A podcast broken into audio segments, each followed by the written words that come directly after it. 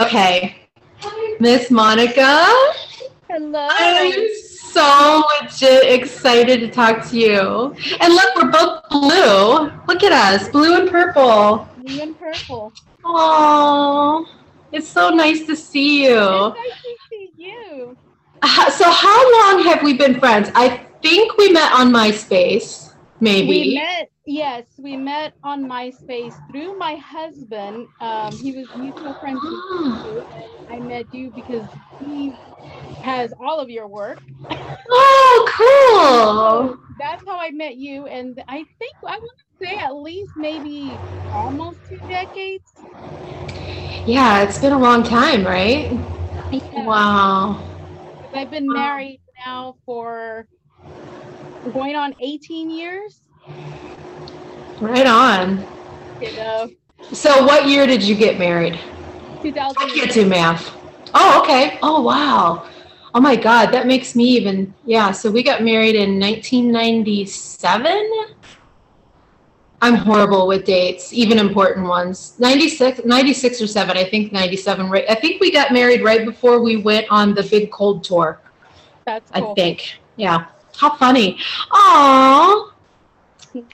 I can't believe this is the first time we've talked. I don't think we talked on the phone before. No? We've talked on the phone before, but not in video or not. Yeah.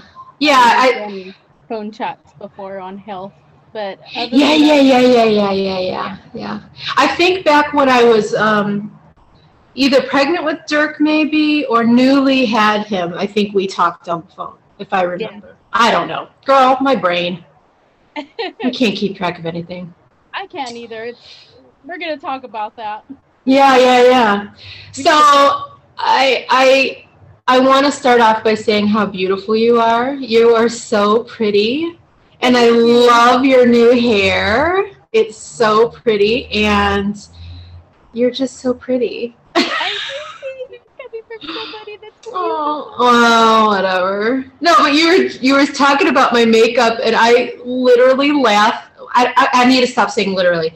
I laugh every time I do it because I I kid you not. I just go like this, and like there's no plan to it. One eye never matches the other, and and and, and I laugh because I follow a lot of like makeup guru type people, and they're so like meticulous and they have these routines and they Mhm. put all this effort and I will just take eyeshadow and go and then eyeliner and then it and it looks like it's ridiculous. It really is ridiculous. I was. I'm gonna say maybe the last three years where I've actually really done my makeup. Um, when I got a professional job, I started looking more professional, Right. and I started to watch like Jeffree Star and Yeah. And Boy George and things of that nature Yeah. because I've always been admirer of Boy Sure. George's makeup techniques Yeah. fantastic. I would love to at least one day do my makeup that good. Well, it looks really beautiful. Like your eyeliner looks fantastic. I I have trouble with it, but I, today it Yeah. to be. Uh, I think the benefit that I have of putting it on like garbage is that if it looks like garbage, it's okay because that was what I was intending to do. but anyway, yeah, Yeah. go with it.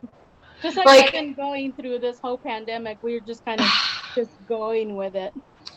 yeah. I we've had a lot of discussions about this and the vaccine and everything. Of course, you know, I finally have my appointment for Monday, and I'm so, of course, nervous about it because I'm nervous about everything.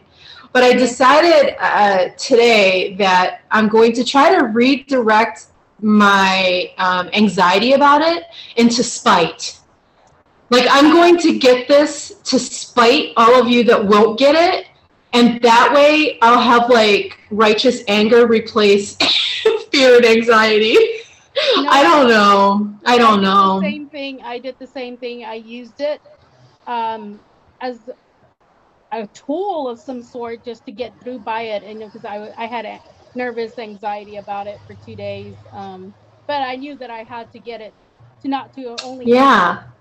others, but also my 68 year old mother who lives with us. Right. I'm like, I'm not, a, I'm not going to put her under another situation like what she had to go through with my father. So I'm Right. like, Right. this is going to happen. And so I did a research. I'm glad that you're getting Pfizer. I think mm-hmm. Pfizer is the one that I researched the most and found to be more accurate in numbers and whatnot and statistics.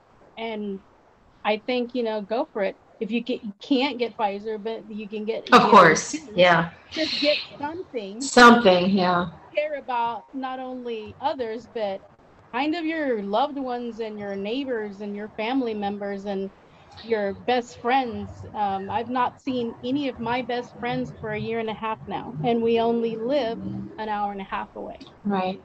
Yeah, I think for me, like I have no fear of the actual vaccine. Like I, uh, I trust the science of it a hundred percent, and I believe in vaccination and all of that. My thing is always first waiting around to do it. The appreh- like the anticipate, and I'm this way whether it's going to a concert, going to the movies, Mhm. going out for coffee with friends. The waiting for me is the part that gets me anxious. Once I'm there in the seat, I'll be fine you know once i get the shot my 15 minutes has passed i'll be fine. It's the anticipation leading up to it. And like i already am anticipating that i'll be physically ill for the next several days until monday till i get the shot and then i may have side effects from that but i'm expecting that. So I, I just I know my body, and even though mentally I know there's no reason to be nervous, no one's died from this, you know, it's gonna be fine my body doesn't listen to that and does what it wants anyway. So I'm to have an upset stomach and I'll probably, you know, have that like racy heart feeling and my face will be hot and all of that stuff until I'm done with the vaccine. And that's just reality. And it doesn't help that I've had this stupid vertigo for the past like what, 3 weeks now. So I'm just like you know how my brain works. I'm like, oh, it's probably not the fluid in my ears that the lady at CVS Minute Clinic said. It's probably I have a brain tumor someplace, or my vertebrae in my neck is like jacked up, or like I have a blocked artery, or you know what I mean? Like that's what my brain does. Um, Even though, even though she said your vertigo is caused from fluid in your inner ear. but I'm like, yeah, but but it's not going away, and I still have it, and blah blah blah. So anyway, the life of anxiety girl, I know. those of us who are affected with anxiety i mean daily battles that we go through or you know it's just this Past It's real. been rough Yeah, uh, yeah. I've had to actually start taking new supplements for my mental well-being and i hadn't taken anything in the last 20 years but i'm like hey we're here they're there. I need something of some support so that i can sleep. Um, this pandemic sleep is ridiculous. Everybody has nightmares all the time. You can take melatonin and you get worse nightmares. I've had the worst nightmares in the last two weeks from switching over to one dose of melatonin to a greater one Mm, because i can't sleep yeah.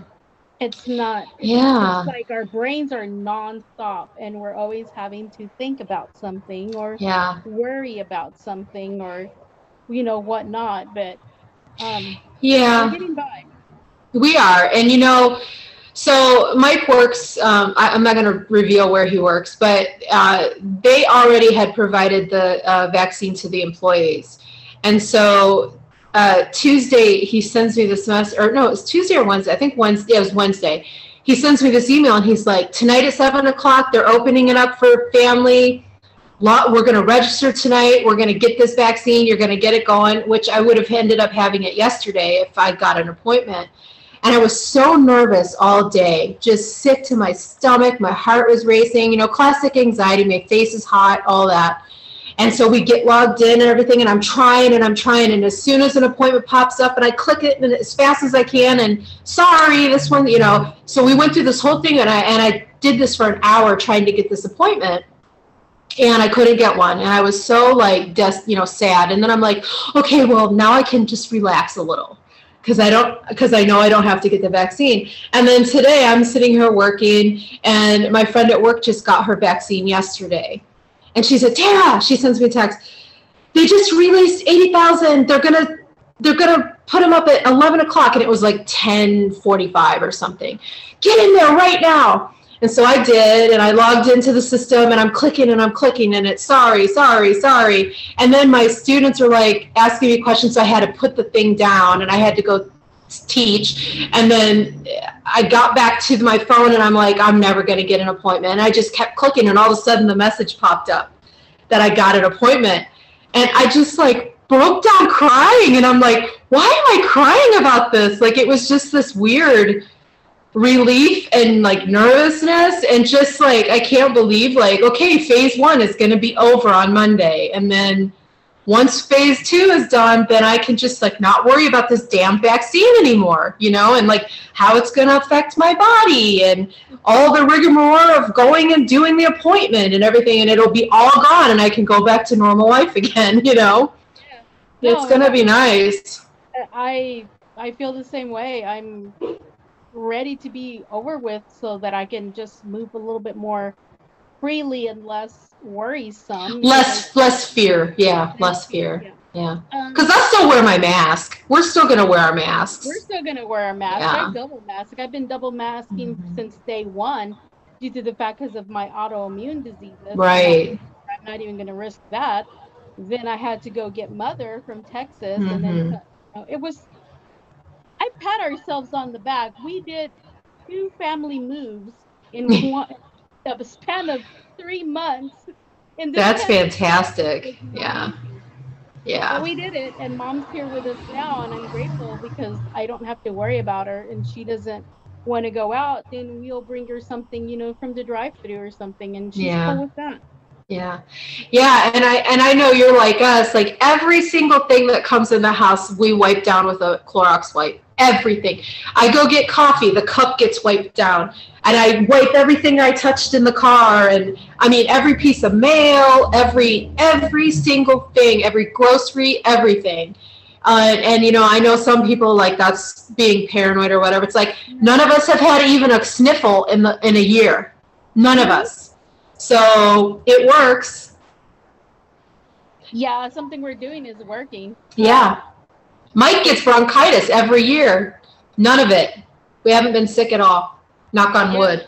Everyone's covering up, so there's like no um, regular illness like the right.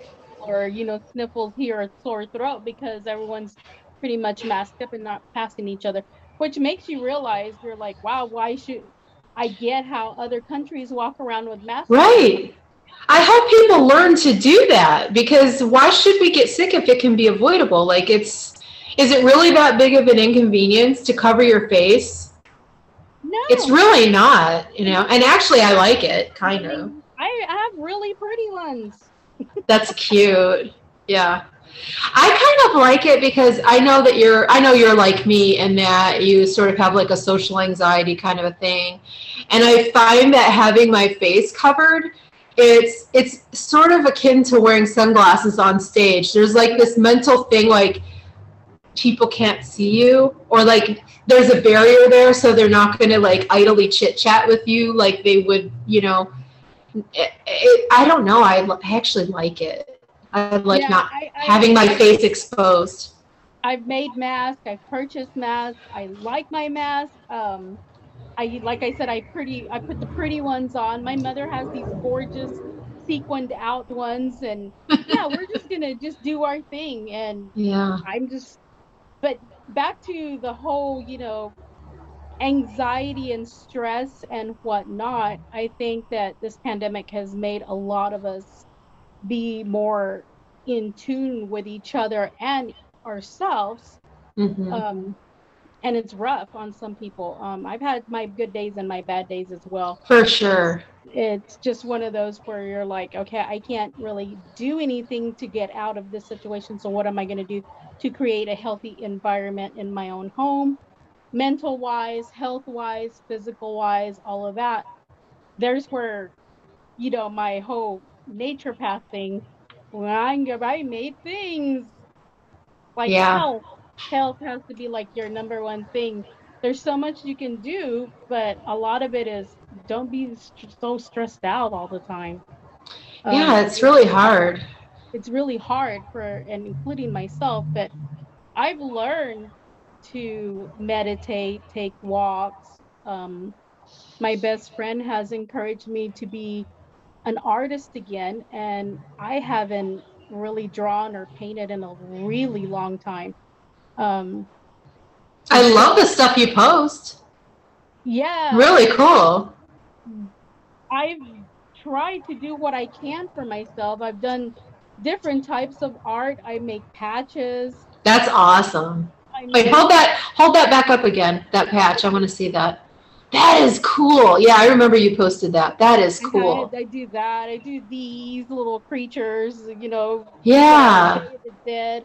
I also do Day of the Dead um, ornaments. Oh, how cute! Things of that nature, plus jewelry, and then of course, like I said, I art, and this is my piece. And that's awesome. For health wise, doing this actually helps this. yeah. Yeah, that's cute. And I I thank my best friend for being the encouragement. Um, it doesn't matter what time of the day he does or he goes to work, has children, has a family, and he still arts. And I'm like, I don't have children. I have a mother, I have a husband, but what am I doing? I'm not really doing anything to help myself mentally, so I need to art. Yeah. I need to do something encouraging and I've done a lot this year and I took some classes and I became a certified death doula finally. Oh wow. That to me had been something that I had put in the back burner for the last I would say 6 or 7 years I finished my prenatal postpartum doula training, but I never finished my death um, doula. And so I took this opportunity and for the pandemic, during the pandemic, that I should do something and finish up at least that last degree. So can you explain to me and probably everybody that doesn't know what that what exactly is that? What what does that entail? Cuz it sounds pretty dark it sounds dark it could be morbid but at the same time it's comforting you're the person that a family or a sibling will hire to transition their loved one into the next oh. realm um, you will sit by them and comfort them provide any type of comfort music wise um, it's kind of like you're the sister to the hospice group. Um, you come. That's actually really beautiful. You sit, read to them. Uh, you know, their family is going to be in extreme pain and suffering due to their, you know, mental well-being of already getting prepared that they're going to lose their loved one. Right. So sometimes they can't think and they right. can't make the decisions properly. You're there to assist the family and the the love and the well-being of the person that's going and transitioning. Oh, that's beautiful. It really is. I mean, it really is. Um, that takes a special, special person to be able to take that burden on. Yeah, it's a burden. It's a. I have not had a client due to the pandemic, but there are forums and groups that I've joined here in the DC Metroplex area, and they're the most just sweetest people. And I think yeah. if you have that in you, then of course, I'm not saying I'm an angel because I'm not, but it, I have not also had the the thing where I'm hired as a death doula. Um, right. Most of my things that I've done in the past has been naturopathic work. Mm-hmm. I know you've been a huge help to me. I mean, I, you know, I have you as my um, friend, obviously, but I also respect you um, professionally, your medical expertise. And I also have my friend Allison, who's also a doctor.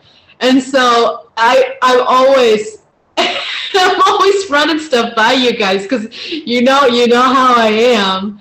And I'm always like, please just tell me I'm not dying. I need somebody that knows about medicine right now to tell me, Tara, you're not you're not dying. Calm down. and you guys, um, you know, really help me a lot because I get very um, it's I guess it's the anxiety, you know, and because I do have weird responses to medicine and even vitamins and food and you know caffeine and everything. So I'm always afraid to try new things, and I'm always like, ah, oh, what's it gonna do to me when you know? anytime a doctor prescribes me like an antibiotic or anything, I'm always having a damn reaction to it, and it's not in my head; it's legit, you know.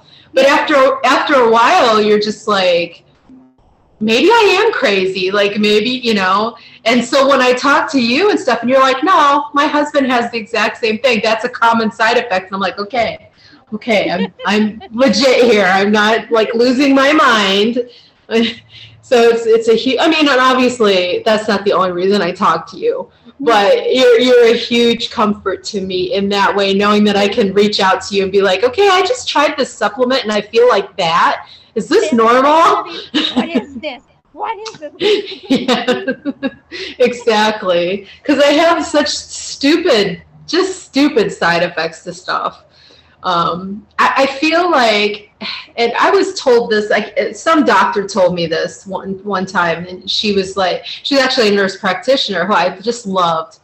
She's like, some people are just hyper aware of every minute change that goes on in their bodies and so when you take something and you're super aware, you can get freaked out. Whereas other people take stuff and they don't really pay attention kind of to the effects of it on their body. They just take it. I mean, I guess that's why I like I can never drink. I can't drink. I don't I can't take drugs. not that I've really tried to take drugs, but I know better than to try to take drugs.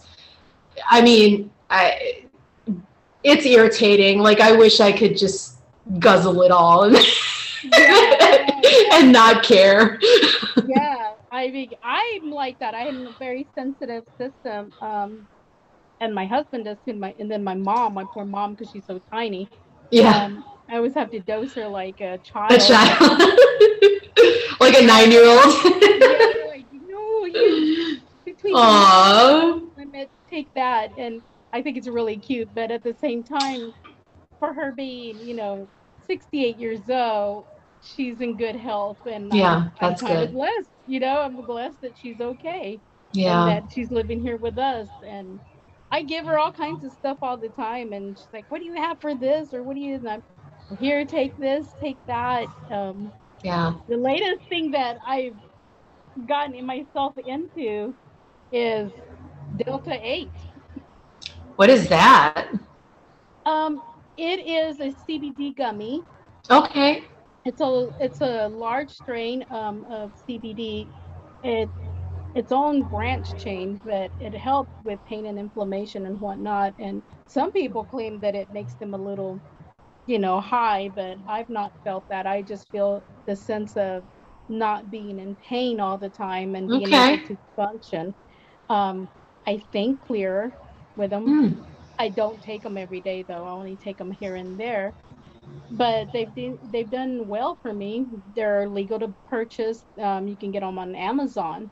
Um, they taste fine. I don't see, but I wouldn't suggest them for children per se. But if you're over 18 or whatnot, yeah. Oh, Definitely cool. If you have migraines or headaches or yeah. back pain or any kind of inflammation and joint pain, sure. I did get that Charlotte's Web oil that you, the CBD oil that you um, suggested to me. Though I keep forgetting to take it. I should. Pro- I I don't know why I keep forgetting to take it, but yeah. That that in itself helps with anxiety. Um, I need I like to remember to take it. I really do like the combination of CBD and maybe some uh, rescue remedy, which is flower essence. I have that per your suggestion. I keep it in my purse. Yeah, um, yeah. It really helps to take off the edge. Um, Maybe I should take a bunch of that before I go get my vaccine. I, I, would definitely, yeah, totally the CBD because the CBD yeah. can actually help, you know, with the pain and inflammation of this. People. Okay. Yeah. I definitely would do that. Um, I, I, I took a bunch of stuff right before we went, but one of the other things that people are suggesting and talking about too is um, your Sambucus um, mm. elderberry gummies. Great for the immune system. The kids will like them. You like them. Take them. Yeah, actually, I think I actually do have some of the. Uh, I think I still have some. Well, I might have finished them up. I've been yeah. taking this one, and I can't think of the name of it, but you know that brand Goli. The, oh, they yeah. they came out with one, and it was like Ashwanga something. Yeah. The blue ones. Okay, I bought those, and I don't know if they do any good for me or not, but they taste delicious. so like I, I've been taking them and uh, you know it's hard to tell sometimes whether stuff's actually working or not but I think sometimes that's proof that it's working that you don't you know what I mean like you're not aware of it so it, it must be doing something but I know the last time I got blood work which was I want to say six months ago my blood counts had all improved like drastically. And she's like, I don't know what you're doing, but keep doing it. And I was taking the, the three apple cider vinegar gummies that you told me to do, and, you know, garlic and. Uh, you just boosted your immune system. Yeah. So. I've been I'm like okay I'm gonna keep I got I think I got like turmeric and black pepper gummies and some other stuff. So I just I don't take anything that's kind like I don't like to take anything chemical. Yeah, so or or anything that you wouldn't get like in food. Like you know what I mean? So I don't know. I am due for some more blood work, so we'll see what happens. Yeah, definitely together talk about that. Um, yeah. yeah, we we can do lots of things. I mean, a lot of us also are going through perimenopause or mm. menopause, and that doesn't help either with the stress. It really doesn't. It, like I said, pandemic's been rough. Yeah. Um, a lot of people, I've had a lot of people reach out to me that are just like, I really don't, I'm really uncomfortable right now with health um, due to this pandemic. I, they're either emotionally wrecked from it, which causes physically pain. And yes then women will be like, I'm having the worst hot flashes or I'm having the worst menstrual cycles that I've had in a long time and I can't sleep and I don't know if they're hot flashes or cold flashes or this or that and I'm more snappy and this and that and I will suggest things for them all the time, you know, to help all of the above because yeah. at the one one point is always has to be with the stress levels of where the person is at because if their stress is so high, everything else is going to be just like yes. That's how I know. Like I know when I go through periods of really bad stomach problems, it's all all traces back to if I'm stressed. Sometimes I don't even know that I'm stressed. It's like this sort of subconscious thing and then you're like why is why am i sick to my stomach all the time? And you're like oh yeah i guess i am stressed out about xyz but it's just such a part of life that you don't you know you don't really sit there and analyze it when it's every single day all the time. It's like a repeat of a broken record. Um, right. literally the same thing except you do them in different um, situations or you change this or change that but i mean i for the last two years, all I see is myself getting up and doing housework or moving or doing this or doing that and never really actually having time to sit down. And when I do, it's social media. Right. And which is stressful. You out because yes. Then we have the people who uh, we've all had them They've not been in our lives. They're in our friends list because we've known them from either elementary or junior high or high school or some sort of that nature. And then you added them and totally forgot about them. And then you post something, you know, legit like vaccine information or this and that. And then they come out out of the woodwork and they scold you or they talk about you in a horrible yeah. manner. And you're just oh, like, yeah what are you doing? Why? What? What? What? Why are you adding to everyone's stress? Because yeah, you just had to be a complete about the situation and you're gonna stress me out because my uh, my other friends are gonna be like, well, wow, that's not a very nice person that just posted something that horrible about you, or come back with a horrible comeback, and you're like, I haven't spoken to you in ten years. Why would you say that? Right, Monica. Hold on a second. What, buddy? My son wants to tell me something. Can I download a free screen recorder on here? A free what? Screen recorder. They Sure. Is yeah. Okay, thank you. Excuse me. Um, yeah, you know, I go through a lot of that. And I used to try to work things out with people because I felt like responsible for it. And I would always try to fix the situation and come to an understanding. And then I just got to a point where I'm like, you know what? I know who I am, and I know I have no ill intentions towards anybody. And if they want to treat me like garbage, I don't have to put up with it. Nope. And even if it's as, even if it's over as something as stupid as me posting a picture of Superman and them having to make a shitty comment about it, I don't have to have that in my life. Like, I don't. and, and I have this now. No, no, no, no. it's true though. It's so true, and it's like, no, you don't come onto my social media and pretend to be my friend in the Yeah. backwards, and then you, like you said, you don't need to be a jerk about it. If you have an opinion, great, keep it to yourself. But you're right. showing everyone how horrible of a person you are if you're going to tell me.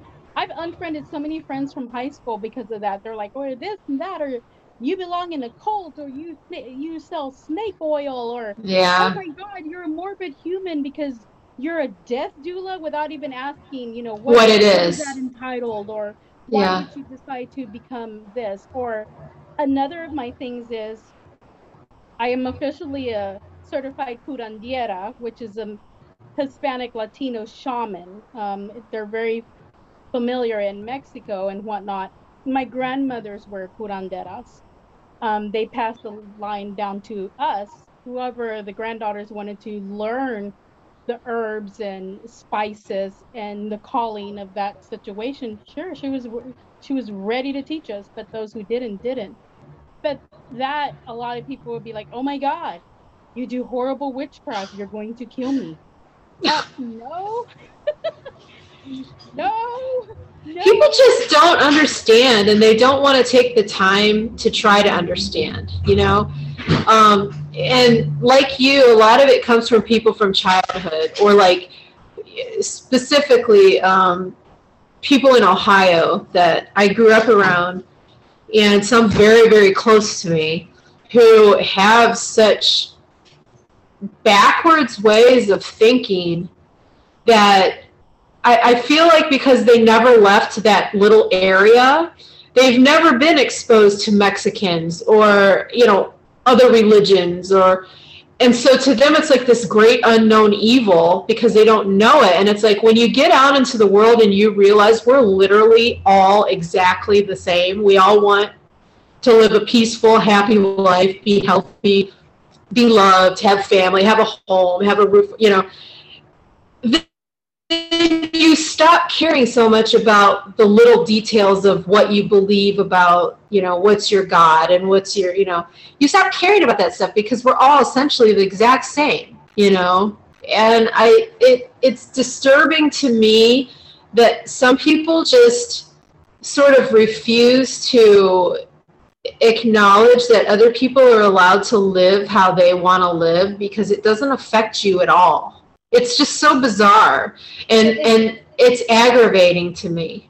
It's just i think it's just so sad and a lot of it has to do with their upbringing and whatnot but i mean you get to the point where you're at a certain age and you start thinking logically for yourself.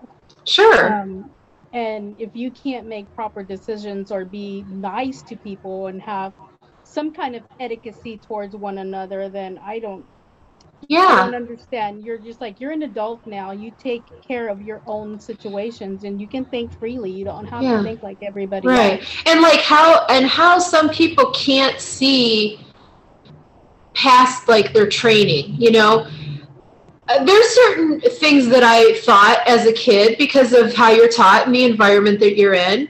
But as you grow older, you realize, wait a minute, that's not that's not right. That's not the right way to think. And so you grow and you adjust and you change. And it's just weird to me how people can like they sort of will dig their heels in over things instead of Yeah. trying to step back and say, okay, what is the point this person's trying to make? They just automatically fight it. Like even just over something as stupid as those damn Dr. Seuss books, okay? Like they didn't even stop to look at the reality of the situation. It was just like, leave Dr. Seuss alone. It's like, but you're not listening to like you're not even reading the whole story. Like it's not it's it's just so frustrating to me. And like knowing so many people like that and and, and even very close in my own family, it's really frustrating to me. And then today I went for a walk this morning, and often when I go for walks, I kind of talk to God. You know, it's like my sort of prayer time.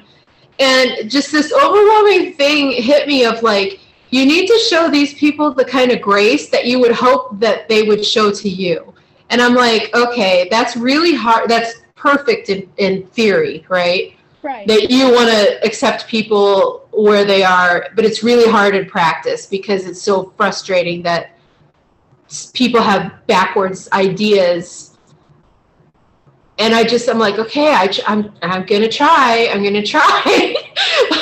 I'm, I'm going to try to use the golden rule. yeah, it's so hard. give it and I yeah, I don't I don't know. I mean I this again we're back to pandemic. Um it's just where a lot of this has intensified over the year in a few months that we've been in it. People are just ruthless now and I just I've Yeah. seen so many true colors come out and I've lost friends, I've lost Oh, yeah. family Yes. uh, for speaking mine, um, for being myself, for living, for educating or trying to for educate or for example, you know, if I want to take a supplement for mental health and I suggest it to you or suggest it to another friend and then another friend's like, yo, you can't suggest that. They need to go to a therapist or whatnot. You're not a therapist. I was like, and your point is, why did you butt into this conversation? right. It's like And, yeah, yeah, no etiquette, right. persona whatsoever. They'll just spew out, and then you're like, but that person wasn't asking you, and they chose to ask me, and I answered for them. And I'm sorry you don't like it, but um, that's not. We weren't having that conversation. It was our mutual friend. Well, and Monica, I've never known you to be like, I have all the answers. You Well, you me- you merely provide a suggestion. That's I mean, I've I've asked you so many times, you know, stuff. We've just and not even asked you, just in conversation, and it's like you've never been like do X Y Z.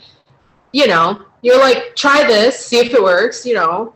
So for somebody to get butthurt about that is very strange. And I do. I have. I've had to lose family members over it because they're like, "You're not a doctor or does this and that." I'm like, "I'm not a medical doctor, but Yeah. I did go naturopathic school, and I am an ND legally. Would you like to take a look at my credentials? You know?" Right. I'm just like, I'm not explaining anymore. I told my mom to my family members, what in title I do because between them, I'm either a a witch or Oh, jeez. you know, or or a misleading person of mental health or medical care, and I'm just like, okay, And you would never suggest somebody not see a therapist. I mean, come on, come on. No. Yeah, I I've cut off some people like and I, I I hate being like this, but I feel like I have to do it for my own mental well-being. Like yes, when I see people posting like QAnon conspiracy theories and they're they're in it, like they are believing it, or like the anti-vax stuff, I I can't. Like I have to cut that because I just can't be connected to it. It it's too infuriating and like it's so illogical that I can't deal like I just mentally can't deal with it. And so Yeah. I've I've cut off a lot of people like that and I, including some family and it broke my heart to do it but I'm just like I can't do this with you. No. For your mental well being, I mean, we're under stress already enough. We've got Right. deal with all other things in our home, outside of home, how to not get our family ill and whatnot. And Yeah. then you're, you're coming at me with this, and you're just like, no, I don't Yeah. really have time for this. You got to go. Family Yeah. member or not. I mean, if Yeah. you're unhealthy for my well being, I'm going to have to Yeah. ask you to head it on out because Yeah. I've learned too much now that I'm an adult, an older adult, that I, it's okay if you don't need them. I don't think I need them in my life, and it's okay Yeah. to say that too. Or Yeah. I'm sounding selfish, or I'm going to be, you know, a jerk about this or whatnot. But I'm going to be selfish, and I'm going to self care, and I'm going to care about myself for today. I used to think Yeah. I can't do that, but now I'm just like, please let me at least have one day of not able to do anything but just feed me. I need to art Yeah. or I need to Mhm. study or do whatever. But it's moving was the greatest thing that happened for us because we got out of a two bedroom apartment in DC to a house. Yeah. a lot more fluid now. And my husband does his work and he works from home and he has to do his side projects, his music and whatnot. That's his time. That's his due time. My time is, you know, helping others, suggesting supplements, helping people with, you know, mental situations or do this or do that. And then in the spare time, then I art. Yeah. I do what I can to be, you know, free spirited, but also mentally well because I just, you know, if I don't do something and I have my own cave here, That's I- awesome. Not going to be able to function. And I'm even I love my mother, but I need times that I need to be away from her as well. Yeah, of course.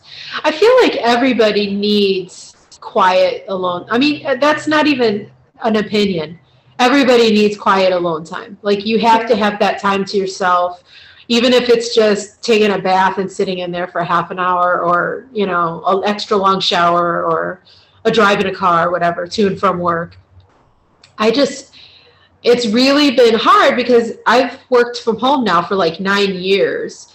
And usually I was at home all day by myself, and Dirk would be either at daycare or at school. And then I would have a little bit of like quiet time to like I used to do a lot of writing like but Yeah. between the time my work ended to where I would go pick him up and stuff like that or or whatever and I don't have that really anymore so it's it is and we all are going through this. Like we're all trapped in the house together. You know it used to be like oh I'll go run like go walk around the store for a little bit by myself or you know things like Right. that. Mm-hmm. We don't really have that anymore. So i i find i go through waves of escapism like for a long time like i was walking all the time. And it was like this great escape.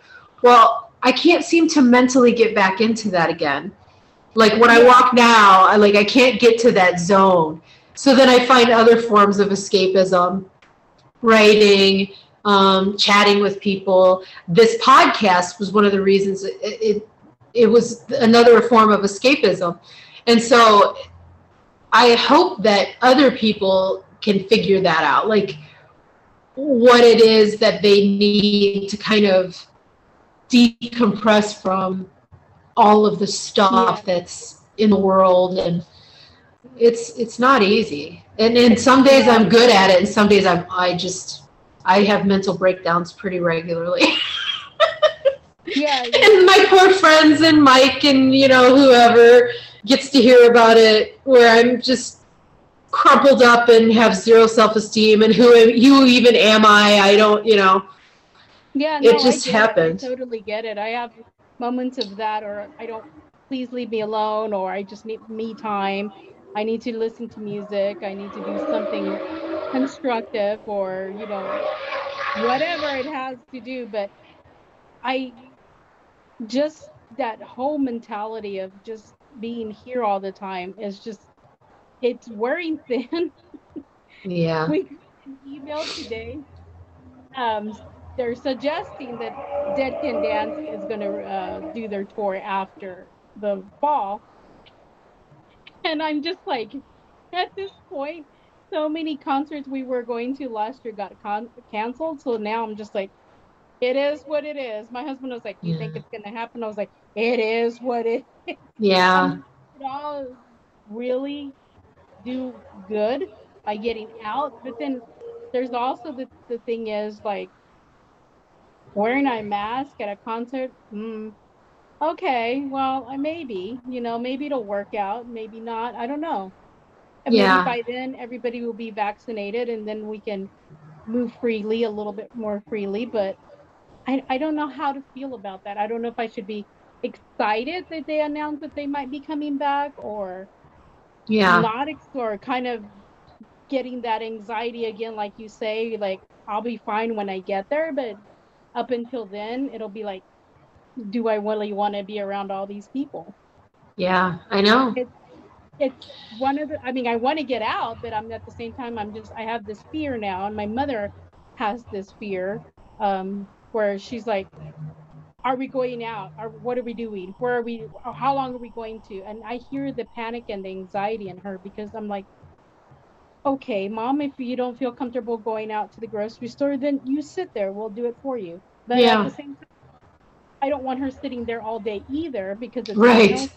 Right. just like, Yeah. so can trying to do late afternoon walks after dinner so that one I can try to get back into my health um, pattern because I'm like you I haven't walked since last summer Yeah. I- during during the fall I had no desire to do so and it was something that we were doing daily since my mom had gotten back and I haven't picked it up and I'm trying literally to get back into that Yeah. routine of walking because you know it's warm um, it was 80 degrees out here today which was interesting because i'm sure tomorrow it's probably going to be like in its 60s again or Yeah. you know by yeah. the end of the week we'll probably get rain or something Yeah, we actually had rain here today, which, you know, very rare. It was glorious.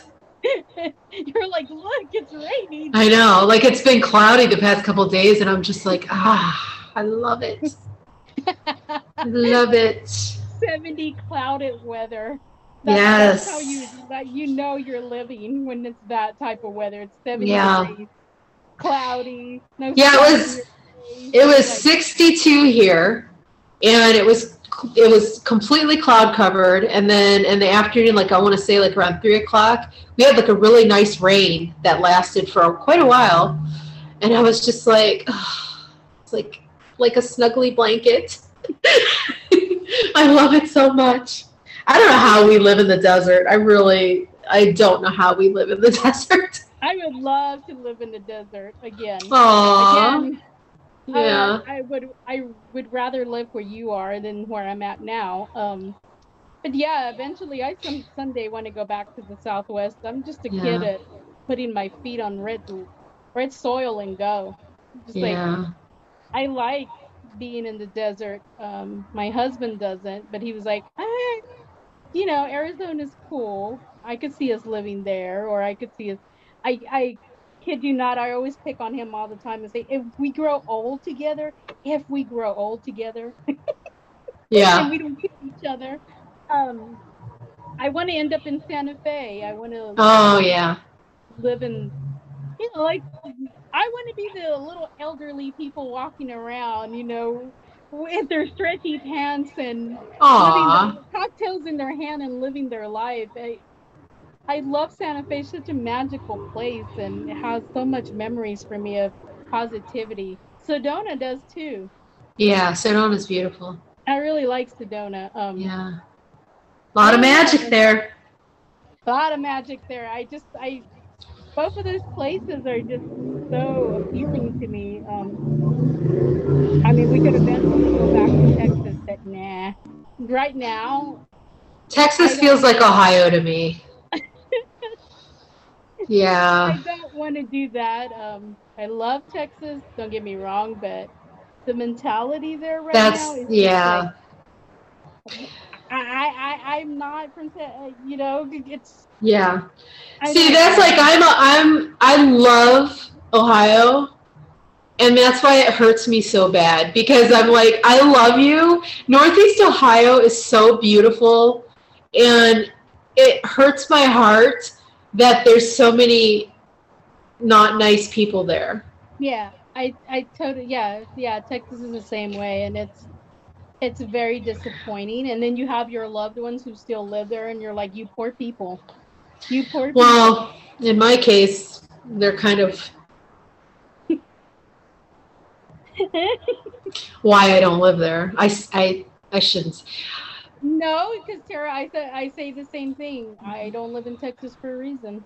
Yeah. It breaks my heart though. Mm-hmm. And I know, and I know that from their side of it, I'm the problem. you know, we're always the problem. hmm Because we're the different ones. but I just want everybody to be like happy and taken care of. I don't know why that's bad. I don't know. Uh, I don't know. I mean, I'm the same way. I tend to take care of my mother. Us damn socialists. you know i that's an i i, I know I need one of those. According to some people and it's just like okay well you do your thing i'll do mine just don't tell me what to do i'm an adult i want to take care of my mom i think it's having i think it's i think it's cool for her to live here with us I think it's for adorable. my husband that was like yeah sure why not Yeah. you know Well, you know, after uh, after Dirk was born, my mom would come out here and stay for like months and months and months, and it was great. You know, we loved having her here. She hasn't been she hasn't been able to come out. Um, you know, it's been a few years now, and of course with COVID and everything. And I'm just like, please get vaccinated. She's on the she's on the fence about it, and I'm just like, please get vaccinated. my mother was too I told her- I told her today, I'm like, I know you think I'm being negative about this, but I'm literally desperate for you to stay alive. Get the shot. Please get the shot. No, And- my husband was the same way with my mom. He told her, "No, there's no if and or buts. Um, you're 68. You've been called. You're going." Yeah. Yeah. You know, and I, I I thought of this analogy today and I'm like, okay, so if I handed you a squirt gun filled with water and a handgun that was only missing one bullet, and I told you you had to put it to your head and pull the trigger, would you pick the handgun just because you didn't want your hair to get wet? Or would you pick the squirt gun? I mean, because a lot of people are afraid of the side of like the because you hear these stories like, oh, I got the shot and I was sick for like two days and blah blah blah. And it's like I think that's scary to a lot of people. Understandably, it scares me too. But I think I'd rather get squirt my hair wet with the squirt gun than pull the wrong bullet with the gun, Uh huh. Kind which like, is essentially Do you want to walk around, or do you want to be on a ventilator in the hospital? right, or give it to somebody. Yeah, or give it to someone. Mhm. Yeah. And that's not a good situation. Um, I think about how guilty I would feel if I got sick and I was just moderately sick, but gave it to somebody and it killed them. Like, you don't know. You don't know how you're going to be affected by it. And we know with the vaccine, it's a 100% you're not going to die. You might get, you might still get sick, but they've said it's a 100% you're not going to actually die right. if you've got the vaccine. So it's a no-brainer to me. Like, Yeah, I mean it's it's one it's a question that a lot of people are avoiding. Um, I've had friends again from high school or junior high, and are I'm not gonna get that.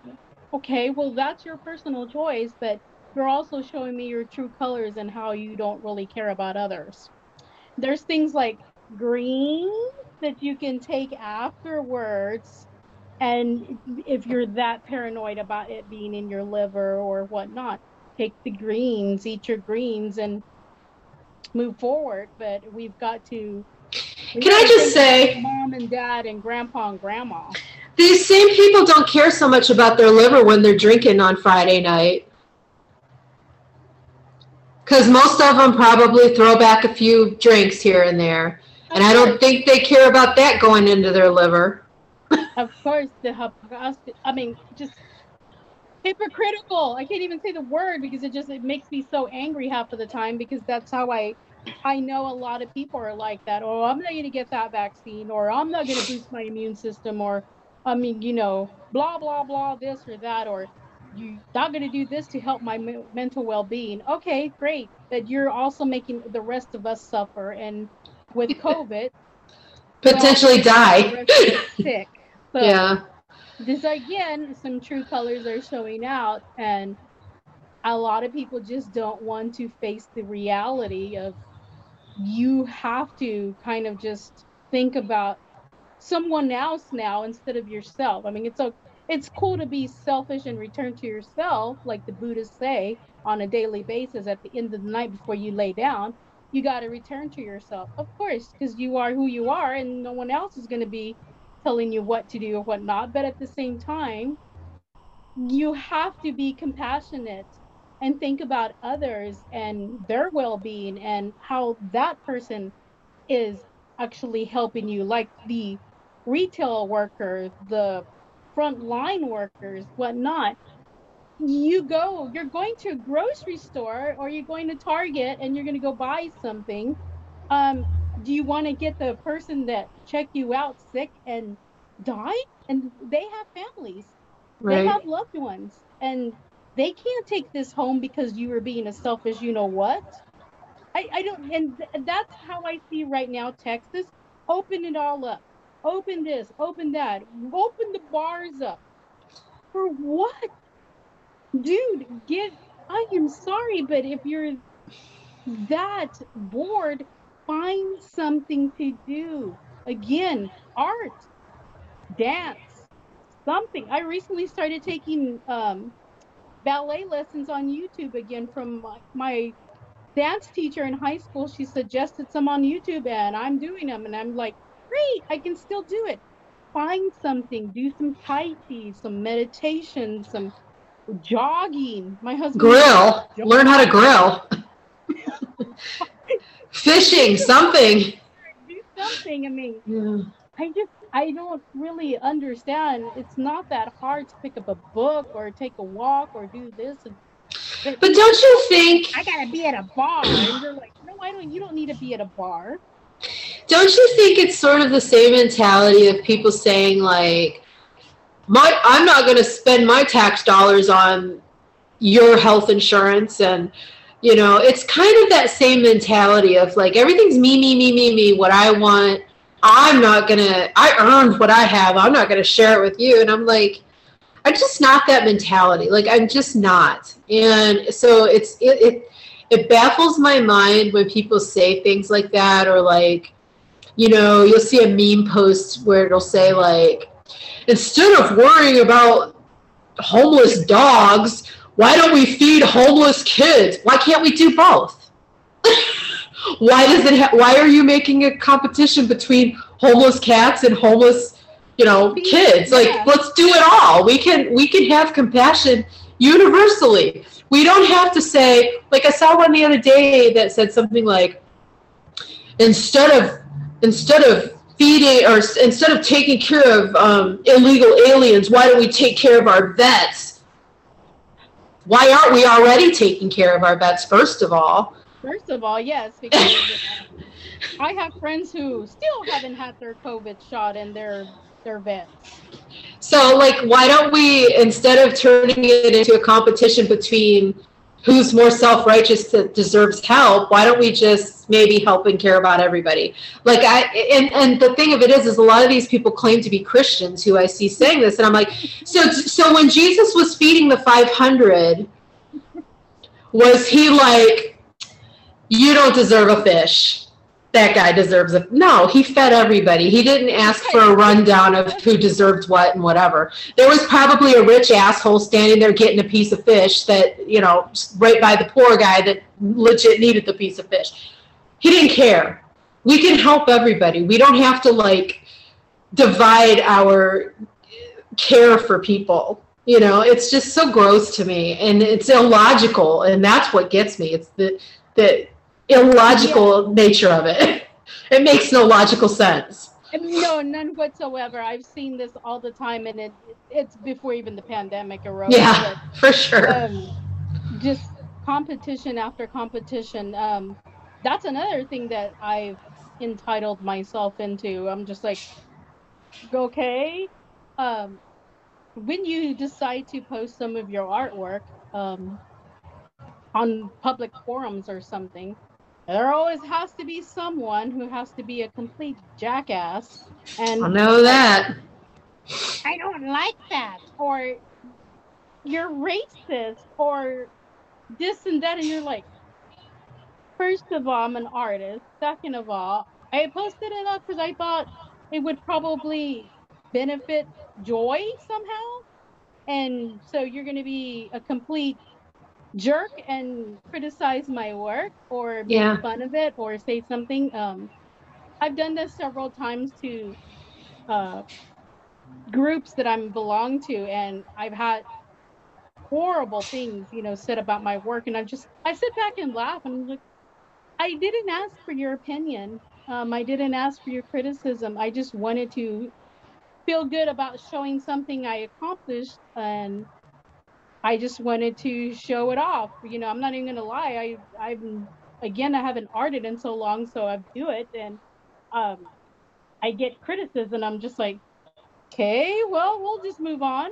Um, I had one that I had to take it down because the guy literally thought, um, and I know you read the post in time. The guy thought I was being somehow racist to the band of some sort, and then I was also, but at the same time, he'd be, you know, he also said, well, the band's a cult, and I'm just,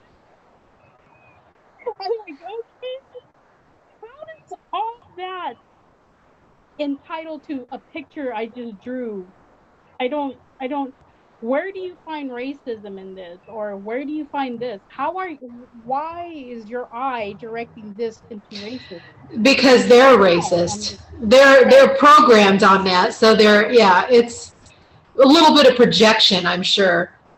You know, that's and that's why I turned all the comments off on my YouTube channel because I 99% of the comments are positive. It's not worth the 1% that's not to me. And when I first started doing the stuff and things um, thing, and I don't even remember what the guy said at this point, but some guy made this shitty comment. And the funny thing was, I recognized his user pick. I'm like, I know this person. And sure enough, he was on my friends list on Facebook, right? And so I sent him a message and I, I I asked him about it. I just said something like, "Oh, oh, nice comment on my YouTube channel," and he tried to play dumb. Okay, I'm like, I'm not stupid. Anyways, I blocked him, and I'm just like, you know what? My ego doesn't need stroked. I'm doing this for fun. I'm not doing it so that people Yeah. go, "You're so cool," or whatever, whatever random thing somebody might say it's nice when people say nice things to you. It makes you feel good and it's nice. But you shouldn't do anything for the people pleasing of it. Like like I know that you're sharing your art because you're like, look at this thing I made. Yeah, you're like, And maybe it'll make somebody smile, right? It's the same reason like I write books as um an escapist thing, really. I write them more for me than anybody else because it's a story I want to tell, and I, and I escaped through this. And I love it when people connect to. Obviously, it's it's sometimes very frustrating when you do create something and you get no feedback on it because you're just like, I did all that work and like nobody cares. but no, I- I- but that's not the reason why you do it. Like you do it because you have to do it. Like it's just yeah, part of who you are. We are living. We are living. Aww. Bob. Aww. No one else like Bob. I'm sorry if they don't. But Bob is Bob, and I he brings joy. Um, again, Yeah. I do all kinds of little things here and there. Just Yes. myself happy. And I we are mutual friends. Um, he does it on a daily basis. Yes. Michael does what he can on you know, like I said, working, taking care of children and whatnot, it, I, I'm grateful for him for that. I'm also grateful. for I love his art. me. Yeah, um, I don't know if you've seen this one. This is his um, comic series. Aw, no. That's great. Aw, that's sweet. This is kindness. He called it kindness. Aw. you got to you know compassionate and be kind towards one another but i i'm really grateful for michael um or aka banshee milk Yeah. Yeah. If he does he does art on a daily basis and i look forward to seeing his stuff because it motivates me to get off my butt and do something because i'm like if michael can work full time have a job have a family have you know time with his kids and whatnot and be able to push himself to daily uh, projects and daily art and daily drawings and whatnot, then why am I just not doing that too? For me, his motivation is intense for me because I'm just like, he's during this pandemic, we've all have our issues and we have stress, anxiety, OCD. I'm plagued with all three. Um, Fun. Fun. tendencies of bipolarism. Michael has autism, and but we're getting by by arting, by doing something we love, and him making masks and T-shirts and things like that. I'm just like, hey, dude, you're one level ahead of me. I I really grateful for encouraging me to get off my butt and pick up a paintbrush or pick up some sewing or you know do some rings or something but it i don't know i'm i'm really having to do more of that just to keep on a balanced level Um, Yeah.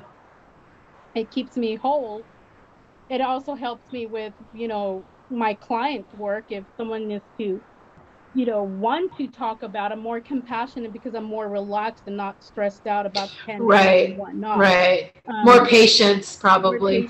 Yeah. Um, I have to do less things, but I had a client recently. Um, she's been trying to do her balancing and get back to her perfect little routines of doing because she hadn't been able to do that. She battles a lot of anxiety, and we went through a whole stress panel thing and talked about it and provided tools and necessities for her. And she texted me the other day and she's like you know what? After all that and after all the things that I've I'm, I'm over it. I'm good. I'm moving forward. I did this and that. And she's back into dancing too and i'm just like Aw. yeah find that thing you know find that thing to give you some peace, Joy. Yeah. joy uh, on a daily basis and if that person doesn't like it then they don't like it but it's but everything is not going to be for everyone everyone has their own thing but Yeah. i just don't like negative opinions on things or just being completely rude about something and you're like i don't know you I know. you don't need to be opinionated about my stuff you don't need Right. to come and be a complete ass on social media just because It's kind of like, you know, Mike and I talk about this all the time. It's like you somebody wouldn't come to your house and criticize your decor. Like you wouldn't go to someone's house and go, "God, that couch is ugly." You know, and that's essentially what people do when and not to keep bringing up like uh, Justice League and Superman and all this stuff, but I, it happens a lot with popular culture type things. Like if you like a certain band, somebody's always got to have an opinion about it. Or yeah um, like I love superheroes so much that I don't want to hear negative shit about it. So if I post that I loved the Justice League uh, Snyder cut, blah blah blah. I don't want to see in the comments about how this was better or they should have done this or they should have done that. And like I feel really stupid for being that way, but it is it's kind of the same thing. It's like just don't rain on my parade. Let me have this. Like this is my joy in life. Let me have it. You don't have to like you can quietly talk shit about it someplace else. but like, let me have it. Yes, like Go complain someplace else. Let us have Raw Pat as Batman. yes. I wanted to talk to you about him. I, I'm sorry. I'm just like, what? I, well, I again, I was talking to my best friend about it the other day, and he posted something about the Justice League, and I had to come back with my comeback because I'm a smart ass all the time, and I had to just come back. But I'm just like, no, let me have Jared Leto as the Joker. Let me have him. Yes. I'm for it. Let us have a one pretty person at least one time. If it ain't Depp, let us have Leto, and let us have, you know, Rob Pat. And I'm just like, no. You see, because how I see it is when I see Ben Affleck as Batman, I don't see Ben Affleck as Batman. I see him as Daredevil. Hmm. I'm just like, I see him as Daredevil. I don't see him as Batman. Not I'm he's a bad Batman or I don't want to ever see him again as Batman, but I'm just like, okay, I just kind of just see him as Daredevil. But my thing is, let me have my Raw Pat as I want it all. I want it all. I want I want Batfleck. I want Robert uh, whatever they're calling him as Batman. They they have a nickname for him, but I can't think of it. Uh, Pat Fleck. I don't know. I just made that up. But I want I want all of it, and I don't compete. Like I don't put them in competition with each other. I can appreciate this for what it is, that for what it is, this for what it is, and I love all of it, and I want all of it, and I never want to stop having all of it. So yeah, Christian Bale Batman is effing perfect. Ben Affleck is perfect. Robert Pattinson is going to be perfect. Michael Keaton, not my favorite, going to be perfect in the Flash movie. I love all of it and I want all of it forever. yeah, yeah. I'm just like, let me have let me have Leto. I was like, this Yeah. come on, let me. I loved him. I, I, I liked him in Suicide Squad. He, uh, to me, every time he was on screen, that's where you looked. Like it was like that. I'm there for it. I thought he was great. It was different. I don't think it's fair. I don't think it's fair to compare the Joker. Like I don't. I don't think you should really compare any of them. They're completely different films. Let them all stand on their own and be their own thing. That's how I feel about it. Yeah, I mean, they are, as I explained also, I mean, Leto's Joker isn't like the comic book Jokers and whatnot, but it's a it's a psychosis of, of his own. He does what Yeah. needs to be done for that particular part, and I find it quite well. I mean, it's believable. It's Yeah. psychosis that's believable. That's how I see Leto's Joker. Yeah. I liked it. Oh my god. Perfect. That movie, that movie was so like heavy. The whole time you're watching it just waiting for him to snap. And then he finally does and you're just like it was beautiful. Like Beautiful. Yeah. just i mean that movie is perfection i don't care i mean it's not even really a superhero movie at all No. It- i mean first of all there was no superhero in it but it just was a perfect film to me It it was and it really stuck with me afterwards Yeah, me too. I, I can rewatch that so many. My mother loves that movie. Um, Yeah, it was beautiful his acting is insane We watched it as a family during Christmas time when it first came out. Silence through the whole room. And Mhm. when it was done, my mother in law turned around and she's like, Well done. Well done. Yeah like, it was so Yeah, good so believable, so good that you're like, this explains the whole nature of the Joker. This is the Joker. Yeah This it was great real thing. and you really felt like yes like you wanted him to win and but you're conflicted about it because you're like he's doing horrible things but you get why like it was such a conflict of emotions watching that movie because you see this fragile person that just wants to like be normal Be normal and love. Mhm. and then you see things slowly getting taken away from him and you know he's off his medicine and all of this stuff is getting taken away from him, and you see the co- direct correlation to his madness. You know what I mean? Yeah. Yeah. So good. And even like here's here's like a just dumb point that I want to even bring up. So when he goes to meet who he thinks is his brother Bruce Wayne, spoiler alert, and they're standing at the fence. The one thing that struck me was even little Bruce was fear like he wasn't scared at all. Like a normal kid, if some wacky dude came up to the fence, they'd be like, "What's going on?" He just stood there, like no fear. He's just like, "Okay, weird guy standing here, I'm touching my face and doing." He's just standing there, fearless, just taking it all in. I thought that was cool. But Yeah. Uh, that I love that movie I love that movie. It's one of my top. I'm just like for yeah, sure. I totally. Joaquin's always been one of my favorite actors. and Yes. When he pulled this, I was like, uh, I'm I'm afraid you're one of my top ten. Yeah, for sure. And I'm super excited that they're supposedly making another one. They're making a second one. I'm super Yeah. stoked about that. And um, the, I saw the the new Suicide Squad trailer for the second movie today. I don't know if you saw that. It looks really Not fun. yet. Yeah, it looks really fun. That's going to be a good one, I think. But I I love it all. And I hate when and I hate when people do Marvel versus DC too, because like, why can't you just like all of it? Just like all of it, or don't like any of it, but just keep your damn mouth shut about it and let people who like it like it. You know what I mean? I like all of it. I, I agree. I mean, I just I don't I don't really know. That's how I I this this whole time I've been feeling like that. I'm just like, if it's not for you, fine. Let it not be for you, but don't be ruining someone else. Yes, exactly. As they say, don't yuck someone's yum. You know that saying? yeah. Let people like what they like, man. I, I'm Speaking- even lie. speaking I of like- yum. I like raw pet.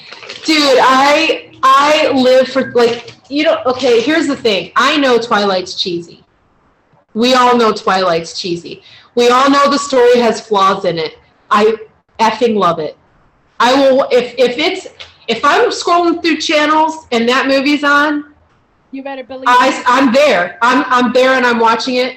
It's one of those things for me that it's like a comfort thing. Like if there's no, if there's nothing else on, I will hunt up Twilight and wa I just. But I like I love all that. Like I love. I first of all I love teen romance crap. Anyways, I'm like a sucker for it. Um, like those stupid Netflix movies, you know. You know what I'm talking like all those Yeah. teenage love and I love all that crap. And anything vampire, from this the highest of art to the stupidest of stupid. Yep. I love all of it, and and I don't judge it. I just accept things for what they are. And the the only stuff that I judge is where if something's supposed to be really good, and you watch it and it's horribly flawed, like there's inconsistencies with the story that are unrealistic, that gets on my nerves. But if it's just supposed to be like a, a, a, a movie to watch and have fun, I don't judge it. Like I don't, I just don't. And so that's Twilight for me. Is it stupid? Yes. Do I love it? Uh huh. And I always will. Yeah, I'm the same way. I have Twilight things all over this room, and I don't care. I love it. I love, I love, I think he's a great actor. I don't care if he sparkles. I don't care. He was in Harry Potter. Um, I love Harry Potter too, and I watch all of those too. And anytime those are on, I put them on because to me that's background quiet. Yeah. Yeah. Yeah. Totally. familiar. I'm okay. Oh yeah, okay. Let me put this on because I can be cleaning or doing laundry or something, but just hearing their voices makes me feel better. I'm just Yeah. like, okay, I want to watch this. I don't care. I don't. Care I'm like that. Um, do you know that? I know. Like I feel like that. Do you know the show The Good Witch? yeah. So you're like this Dirk was probably like four and we were looking for something to watch on Netflix and I'm like, oh this is called The Good Witch. It's probably a little spooky, but good good for kids or whatever. We put it on, like ten minutes in, he's not interested in it. And I'm like, oh my god, this so is this show is so like ridiculous. It's so cheesy, whatever. Because it's so vanilla. Like it's so vanilla. And I turned it off. And then later that night, I'm like, eh, I'll turn that back on and just keep watching. I've, I okay. First of all, I've only I don't have Hallmark Channel, so I'm not up to date on the seasons. But I have watched the four seasons that are on Netflix. I'm not kidding. Probably 20 times, start to finish. That might be underestimating.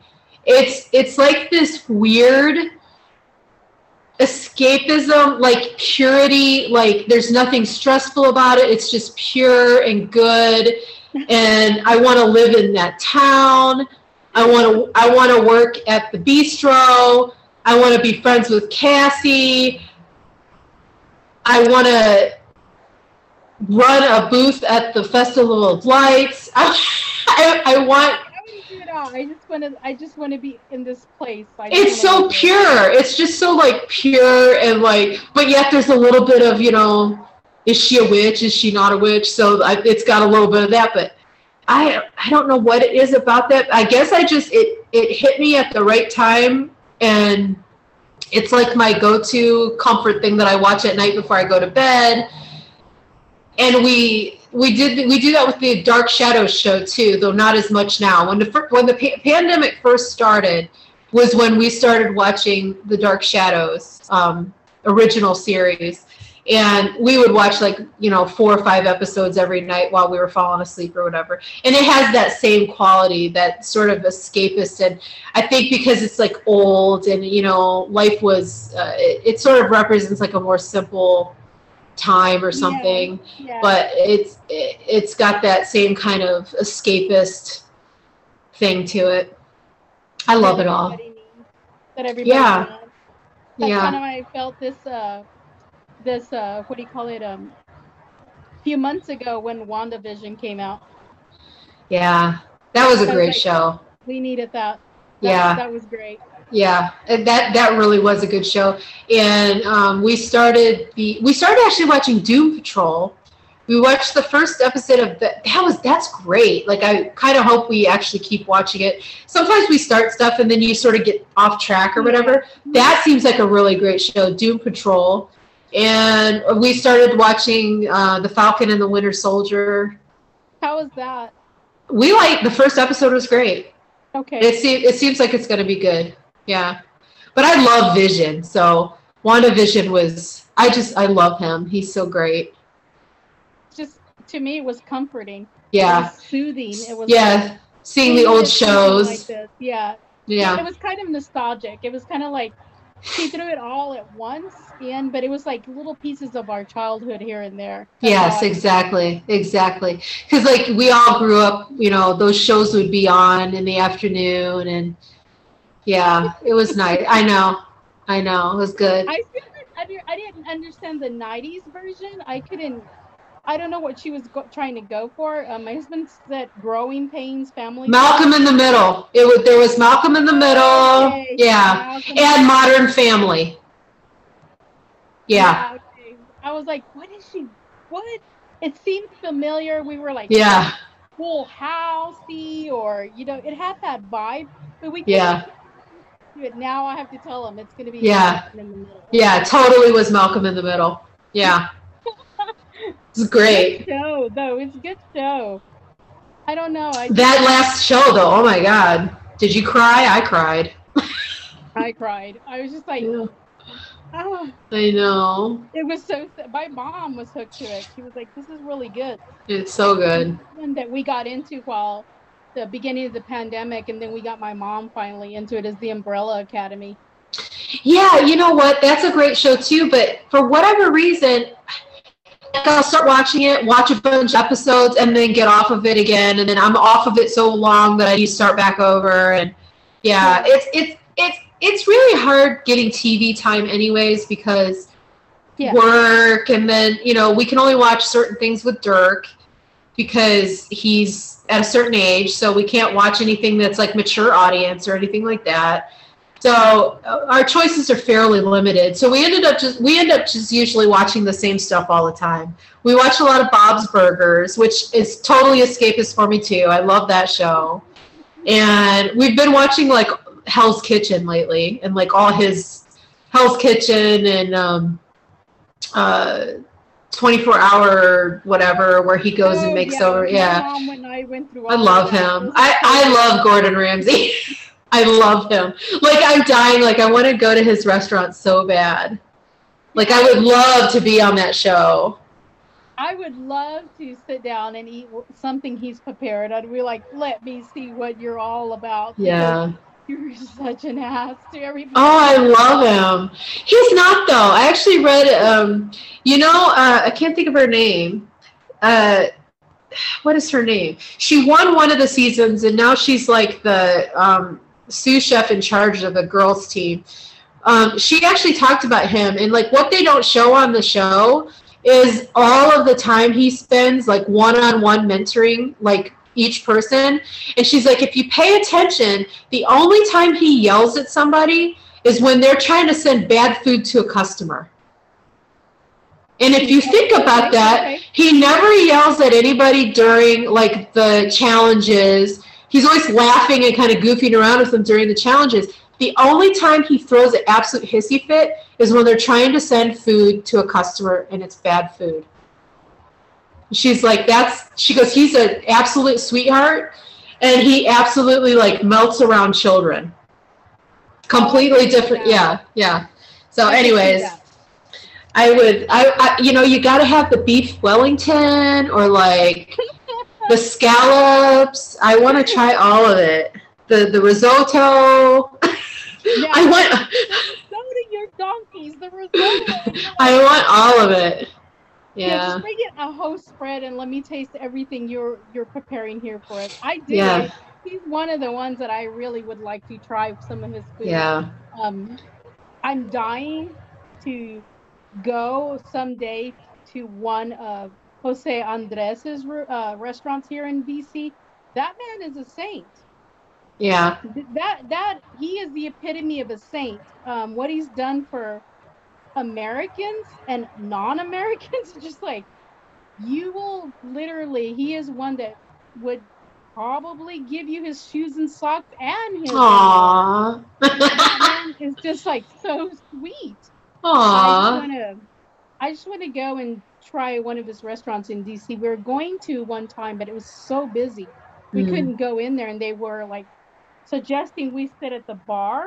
But at the bar, they all they had you know appetizers and Oh, some small tacos, and my husband was like, "I'm not gonna eat chapulines in a taco. Chapulines are crickets." Mm. He's like, I'm not going to do that. So we said we'll have to decline and come some other day, but we've never Yeah. gone back. And I hear it's really good, and I hear it's very Mexican, like authentic Mexican. So I'm I'm curious. yeah. And he always does these benefit dinners and whatnot, where if you pay, you know, for like a three course meal, you'll pay like 75 bucks, and then like 50 or more will go towards uh, his organization for feeding the disaster relief. Oh, that's cool. And so Yeah. I really want to do something like that. I think I think chefs are another way of expressing again like we're talking about Sure. art.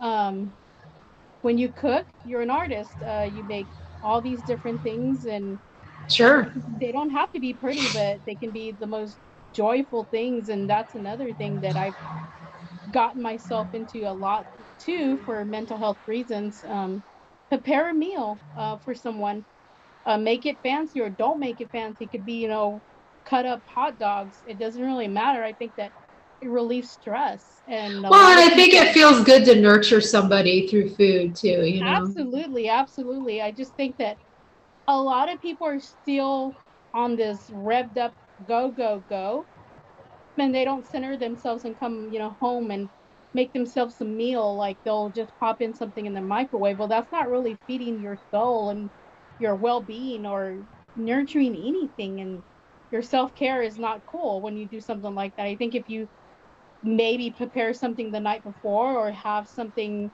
you know, that's nutritional but beneficial, it will be a lot more in tune with your body so that you can fully function more and Yeah. think positive and be positive and do things that you wouldn't want to do if you oh i don't know. I, I just i've seen a lot of people also and i'm just like i don't i don't understand that.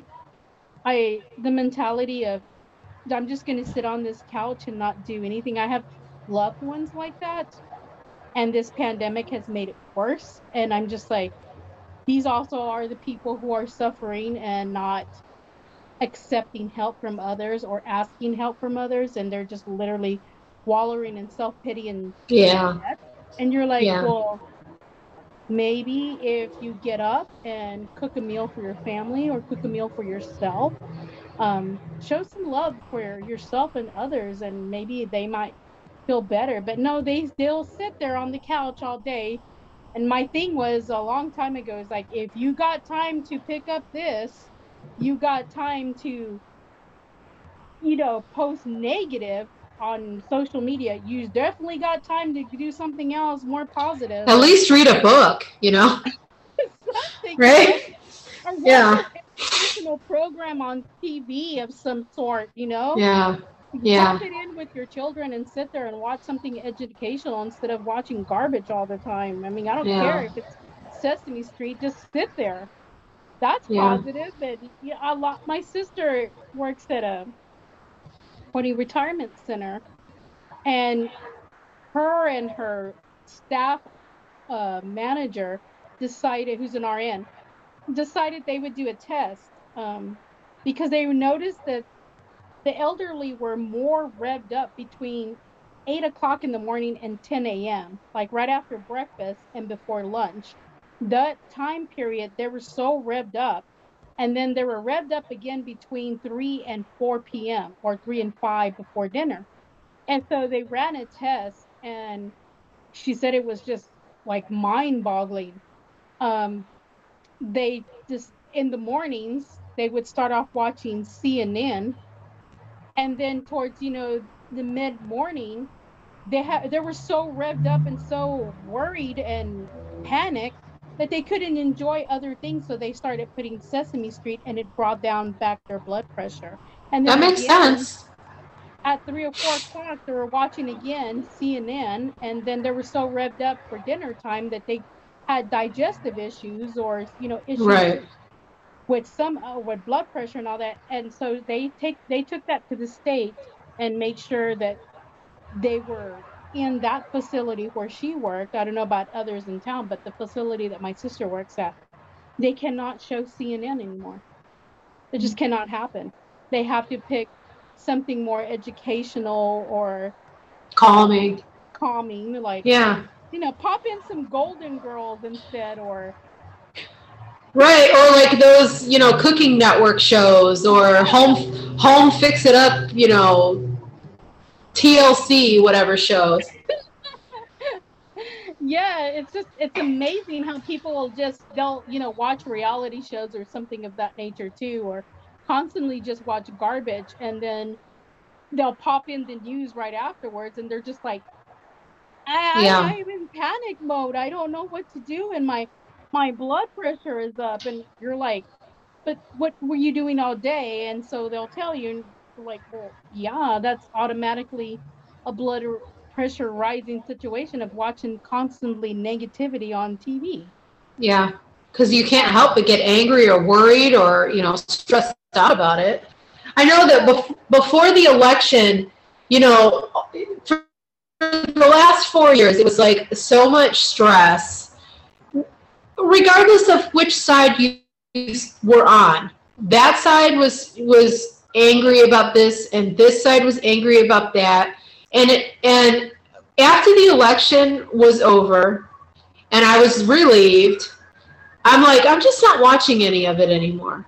It was so nice to wake up and not like wonder like what crazy ass shit happened yesterday. you know, like I, I just I don't care anymore. And people will be like, "Did you hear about such stuff?" Nope, sure didn't. Don't care. Don't want to know. you know It- it- it's- I, I never imagined that i would live in the dc metroplex that wasn't my choice as a child i never even thought i would ever see the white house or visit much less live here and us moving here has been such an eye-opening experience um, a lot of people are like, well, you should know this or you should know that. Uh, yes, our local news is a lot different than news where I came from or news where my husband lived because they'll tell us what's happening in the area and you all don't know what's happening in this area because it's not a local situation. Right, right. And so my mother recently, she's like, I had no idea that this nonsense happens daily around here. And I was like, yeah, it does. But no one else really knows what happens around this area because it's not a local situation, a national thing. So it's Right. local to us, but not national. So nobody, so a lot of people will be arguing about that too on social media. And I'm like, if you want to ask or you want to know that if it's true, you should just ask me and I'll tell you because we get different news than what you guys are getting. That's And interesting. Our local news, you know, we watch a couple of them. One of them is from the surrounding area, and the other one's DC, DC. The DC one, they'll just straight up tell you. They don't even care. They're just like, this happened today, this happened today, and you're like, someone, someone, someone jumped what? And you're, or someone, you know, the last night we were watching TV last night, my mother and I, and the local news was, but we also get to watch locally for Baltimore and a lot of people didn't know that there was a girl that was missing well they found her yesterday in the harbor. Oh, and but no one knows. I mean no one really knows what's going on if it's not a local thing but uh, no one really knows either. Um, virginia has if not one maybe two serial killers. Oh, wow. he travels on Route 29, which is called Seminole Trail, and it runs from here all the way down into central part of Virginia.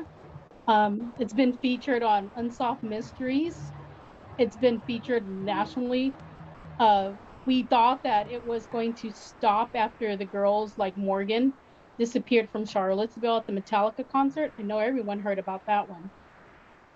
But yeah, I think there has to be more than one because the guy that that um, murdered Morgan was eventually found to have murdered someone else in Charlottesville, and he confessed murdering and taking Morgan from the Metallica concert there. But before that, I mean, my friend, she's lived all her life in Central Virginia, and she's like, yeah, that's one of those things where nobody really knows unless you come here or or you live here or or you're from this area about the serial killings in Virginia on that specific road. And then she was like, it was featured on Unsolved Mysteries. Yeah, my husband and I looked for it and we found it and we watched it and we were like creeped out because I did live at one point in Charlottesville and I did live right off of that main highway Oh, creepy. and my friend she had to go sometimes home you know late at night after we'd go out to a movie or something and i was always worried about her because she had to take that main road and it was always you know women who are late at night and Right. something of that nature so i was usually her and i what we would do is she'd get in her vehicle and i'd watch her take off and then as soon as she would hit the stop sign on the corner she would video chat with me or just chat with me in general until she got home Good. but again a lot of people are just like things like that don't really happen yes they do and for dc i don't think a lot of people really know that anywhere from four to seven children go missing daily in dc and no one knows and no one talks about it and for us we're just like That's scary. time. That's scary. scary. Lisa Ling did a, uh segment on her show last year about it, and she was able to retrieve a 14 year old in this area that was from the Maryland area. But yeah, it's happening. It, there's a lot of that going on, and a lot of it isn't being spoken about. So That's real I- scary.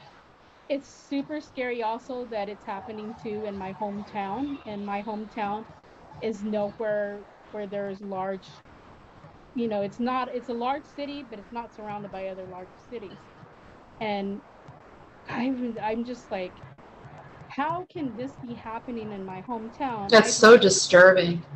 disturbing and it freaks me out for my niece and nephew because I'm like, I can't even imagine Tara because I can't think of any bigger horror than that.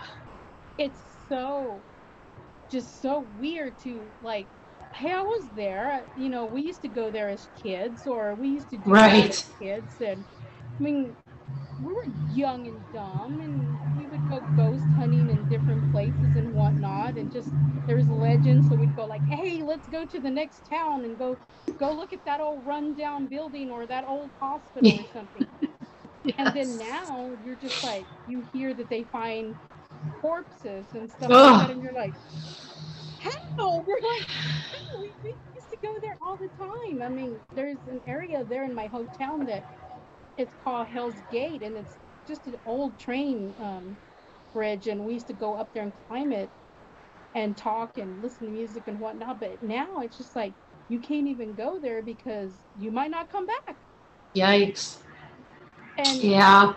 I don't understand how all of this is just a lot of things happen and I'm just like I don't really get it but a lot of things are happening too with kids. I'm li- I'm literally really disturbed lately too. I was talking to my family today at dinner about it. 13 14 and 15 year olds murdering adults taking cars um, setting folks on fire. And I am like when I was 13 I don't even I was too busy thinking, you know, what what am I gonna wear tomorrow for school and, and Right. my papers or you know is is this outfit cool enough for my boyfriend or how am I gonna go skating tomorrow with my boyfriend? you know? I feel like at 13, I was still trying to make myself be a kid. Like, I really resisted growing up a lot. I wanted to stay a kid. It really depressed me to get older, even as a young person. I don't know what that says about me. But yeah, I think at 13, I was still trying to force myself to play with Barbies and stuff. So the thought of that is for it's a such a foreign thing to me. Me too. Thinking I- about like I'm just I'm dumbfounded. I freak out about it. I don't understand it. Um, you know, we were all blessed with having two parents in the home. Um, but even those that didn't have two parents in their home, um, that are close with my friends, they turned out just like you and I. and Sure, we sure. Think the same way. I just I don't I don't know. I just like it's frightening to me because children are our future, but I don't want those type of children. And where are they learning this? And how is this happening? I mean, a few days Yeah. ago, two young ladies, a 13 and a 15 year old, hijacked the poor Uber Eats guy and murdered him. oh my god. I'm like, how do you? What? What is what is leading these children to be motivated to do Right. Like what is it? Yeah. What is And you don't want to blame, you know, you don't people always say, "Oh, video games or violent movies or whatever." You can't really blame that. I think it does have an impact on you because you get sort of desensitized to seeing I mean, let's face it, like a lot of these a lot of movies look real. I mean, it's it's not like the movies we grew up watching that look super cheesy and like obviously fake. And you get desensitized to to see. I mean, The Walking Dead, for instance. I'm terrified of zombies, and when we started watching The Walking Dead, I used to have nightmares about it all the time. Well, then it got to the point where it didn't really phase you anymore, and Right. it's just it's just a TV show. But by the same token, your brain still accepts this imagery. Your brain, your eyes take in information. Your eyes don't judge it; it just takes it in and your brain gets desensitized to what it's seeing. So you see horrific stuff often enough, and it doesn't have the impact on you that it should. right? Right. So while I don't blame entertainment because it's still a conditioning thing, it doesn't help. Right. you know? I mean it's just like you were saying about the the nursing home. If you're focused on negativity and stressful stuff your blood pressure is going to go up. If you're watching sesame street you're going to be chill. So it all kind of goes hand in hand and then you got parents that are too busy looking at their phones and Mhm. you know no proper nutrition and no exercise and yada yada yada yada yada it all like kind of becomes this soup of of crap you Yeah. know yeah No, no, I get it. It's just a ball of crap. Um, I, I don't. I, I, you know, we were talking about that at dinner time too. We weren't blessed with kids, but we have nieces and nephews, and I'm just like, their mentality to me when I speak to them is like they're little adults, and you're just like, I don't remember being a 12 year old speaking in this mannerism. I was kind of right I was kind of mm-hmm. Right. dumb and I wanted to be Madonna or Cyndi Lauper. I was too busy thinking about that than right you know what these kids like. I can have a full fledged conversation with my 12 year old niece about politics, and oh yeah like yeah I think I don't even. I, I, I don't even think I even remember half of the stuff that happened when I was 12 years old. But like i think that's a positive it, that's a positive in, in most ways because like with dirk we've always talked to him. We don't dumb things down for him. We've always used proper english and explained concepts to him. I don't just tell him no you can't do that. There's a reason why you can't do it and this is why and we've always been like that with him and so likewise you can have a conversation with him Whereas I think when we were growing up, parents didn't talk to their kids that way. It was kind of just like, just do what I say, don't ask questions, or you'll get the belt. You know what I mean? yeah, And like with with kids now, I think they're exposed to more information for sure. But I think people also treat them more as equals than just do what I say and don't ask me why. So it's positive, but it's also negative because there's that innocence of being held in the special bubble of keeping all the negativity away from them and don't watch scary stuff on TV and don't don't watch the news and you know don't know about all this bad stuff that's happening in the world. There's an innocence with that, but uh, it's just so not realistic in this day and age. And like, I, as much as I wish I could keep Dirk in like this protective little bubble, I know that if I don't expose him to things, then he's going to be screwed when he has Yeah, to experience it. And so, like, even stuff like, you know, swearing or whatever. I don't talk like a sailor around him, obviously. There's certain words I will never say around him. You know the words. But if I'm talking about something and I'm riled up about something and I say that fucking blah blah blah blah blah, he he knows that's not a word he's allowed to use. But is it hurting him to hear it? No, it's just it's just a word. Now, if he starts using that word towards something, that's a whole nother story. But he's such a good kid. Like, I, he just gets it. Like, and I think if you have parents or adult figures, whether it's a aunt or a neighbor or whoever,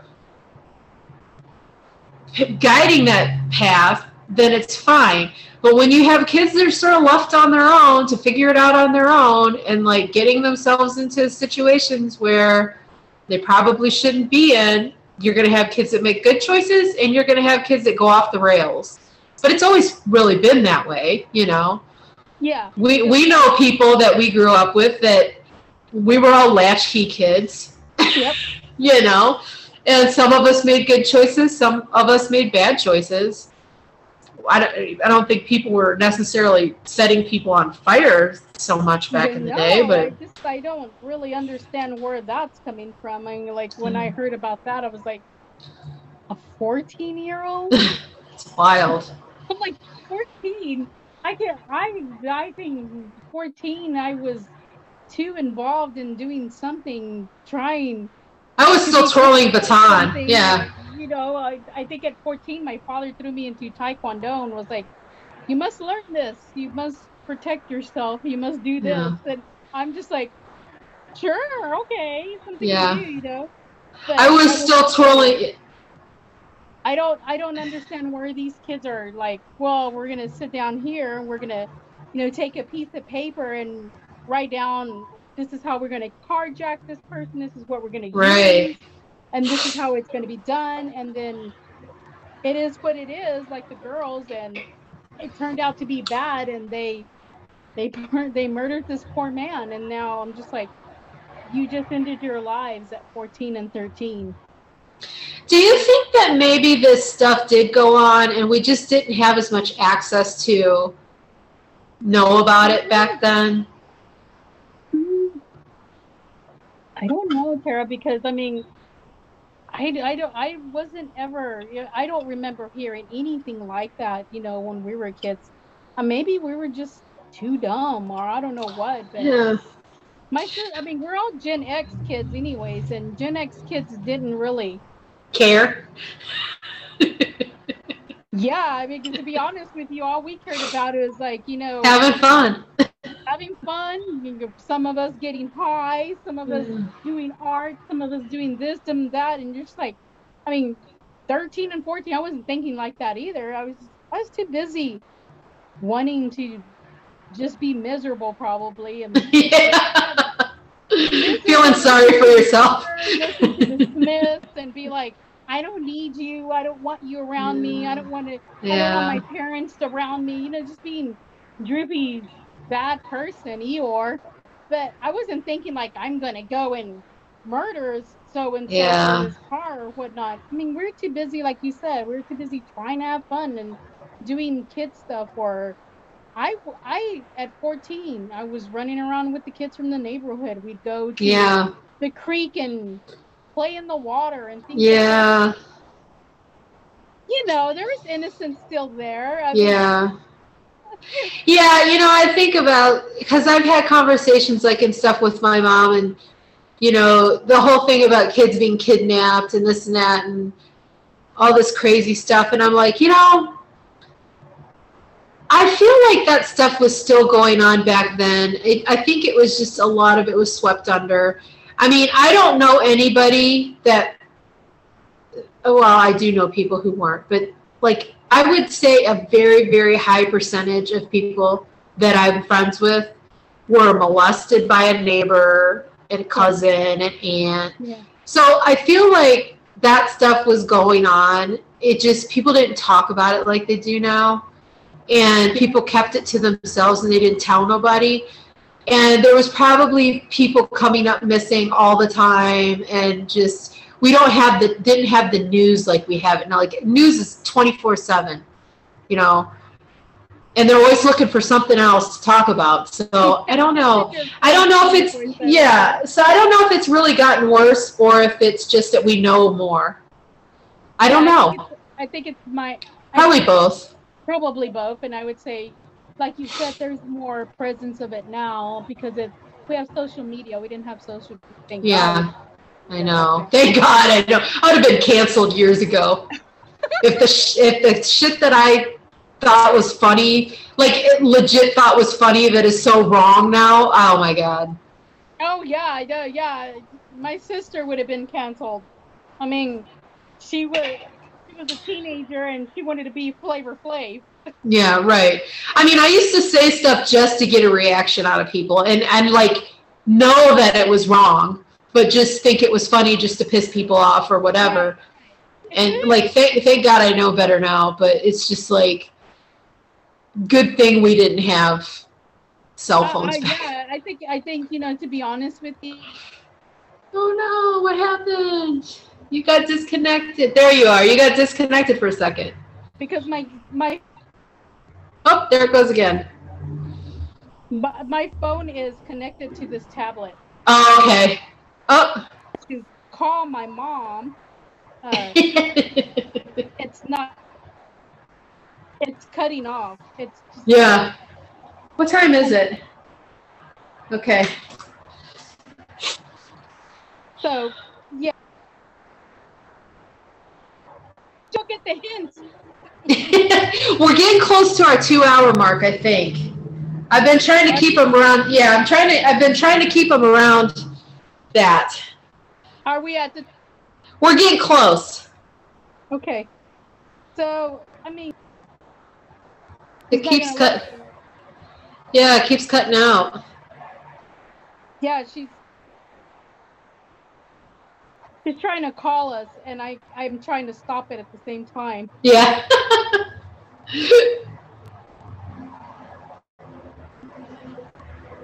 Maybe maybe it'll stop. okay. I don't know. I just I think that like I said, a lot of it has to do with well-being. Um, I think you know pretty much we've talked about everything about well well-being and whatnot. Um, the last thing I can say is just support your friends and family. Um, if they're having a crisis or need some mental um, assistance or hell, I mean, if you want to go and do a video chat with them, I find video Mhm. chats like this fulfilling with family members because you can't be there, but you can actually talk with them and Yeah. Them and if they're in crisis or something you know then you can definitely try to help them out and you know add some joy. But i definitely have found less persistent of being on social media. I get tired of it. I think it's draining. Um, Yeah. i do like instagram because i mean what can you do? You can't really be a jerk too much on instagram but your friends are the ones that are seeing your pictures unless you invited strangers in. But Yeah. then even then, I don't see so much negative on Instagram like It's really not. Yeah, it's not. I I think the thing about Instagram that's nice, it's it's purely based on visuals.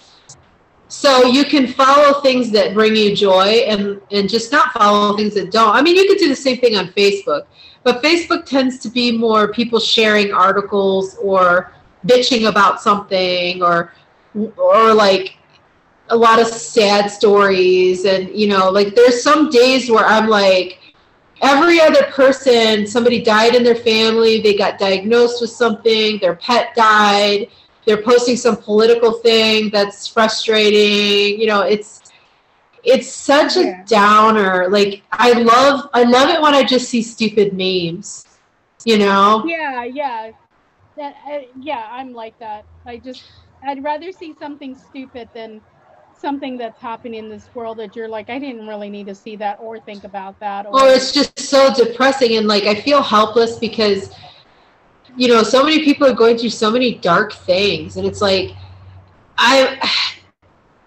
i can't fix it no. I mean, it's like all I could say is I'm so sorry, but it's like it sounds like it sounds like a rote response at this point. Like I'm so sorry. Like how many times can you say I'm so sorry? I mean, I mean it every time I say it, but it's like, do those words really have any bearing on anything? I don't know. I You don't know, I, I it's it's just it's hard. There's so much sadness, so much darkness. so much darkness and sadness and there's not i mean there there's it's becoming better now that there's light at the end of the tunnel but Yeah. still- we're still in that we're still a long time from that um Yeah. changed us and i think for me it's changed me for the better i'm a lot more calmer and i don't really want to go out anymore and i find things like i said to do around here or speak with people that I haven't in a long time and re, you know regain friendships and whatnot or you know help others I don't I just I don't have a thing about going out anymore. I just I don't feel like I need to be around so many strangers and just to make myself happy or do this or do that. I, I mean I would love to go to another concert here but I don't know if I'm ready. I'm kind of like Yeah. And don't you feel like, you know, there's been a lot of negativity, but there's been positive things too, and that society has adjusted in ways that are sort of progressive. Like more people are working from home. yeah. Places are, you know, even stupid stuff like, you know, groceries being delivered and being able to do delivery and pickup and um, Zoom meetings and, you know, it's it's become better in that way. And it, and I also think because things have been so stressed out we've sort of taught ourselves to like have boundaries. Whereas like before it was like you would put up with stuff and you would be stressed out about it. And now it's like nope I don't have to put up with this anymore. So I, it's like there's bad but there's good from it also. Um Yeah, no, I totally get it. Yeah, I for me, I I've grown up with this last year and a half. I don't have to be okay with saying yes to this or saying yes to that or doing this or that for other people that are not going to be appreciative towards me. I'm just like, no, I Yeah. don't need to. I've, I've got other things to do for myself, and I'm gonna, I'm gonna, I'm gonna be selfish. I'm gonna be, you know, self-caring or doing what I need to do for myself or my family. Sure, absolutely. Yeah. Yeah. I, I also think that, you know, Mike and I have always been homebodies. Like we've always been sort of hermits. Like if people can get us to come out someplace, it's rare. And to the point where, you know, I know for a fact there has been some of my friends that would be critical of it, like thinking like, oh, she's going to cancel again or whatever. Not getting that when you have anxiety, like I'm not canceling because I don't want to see you. I'm canceling because I'm physically having a problem right now. But I think because they've been forced to be in that situation now, they they've sort of gotten a a sense of what it feels like to be a person that likes to be at home. Yeah. You know, and it's I think I think it has uh, changed some people's sort of perception about that, and I think that that's a positive. Like for instance, um, you know, like I said, I've been working home for nine years, and the lead in my unit was like, I could never work from home, no way. And she wanted, like, she was totally against people working from home, even when this pandemic started. She wanted, you know, she wasn't against it, but she just was like, she preferred being in the office now that she's at home, she's like, I-, I can't believe how great this is. I'm like, I know, I told you. It's lovely to be able to just roll out of bed and you get so much more work done because there's no distractions and you're not putting wear and tear on your car and you're not buying gasoline and you're not having to buy clothes and it's fantastic. Some people still don't like working from home, but man, if I had to start going back into an office now, that would be really hard. It'd be really hard because I've been doing it for so long.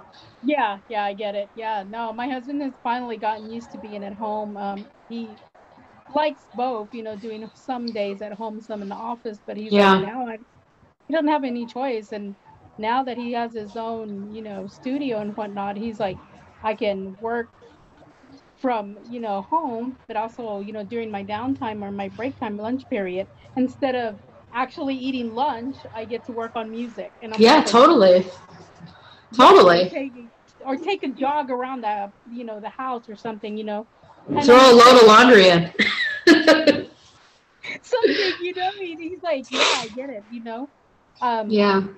i th- i'm I, I i don't know i don't know how i'm going to feel going but getting back to normal and getting out of this pandemic um it's going to take baby steps um like i said i Mhm. also enjoy being more at home i mean i want to go just pick up some food and come home and watch a movie and be comfortable in my pjs and not have to worry about doing my makeup or my mm-hmm. hair or anything of that nature. I just, you know, go pick it up and come home. There's I'd rather do that. I don't really Yeah. like being in a restaurant all the all that much either, but it, it I don't know. I've gotten so used to this that I am enjoying a lot of it and I didn't know that I was an introvert this badly until this happened. I'm just like, Yeah. I'm actually an okay person to be inside all the time. I mean I go outside, yes, but I'm Yeah. I don't need to go to that grocery store or I don't need Yeah. to go there or I don't need to go this. I, now I hate it. Now I literally hate going to the grocery store.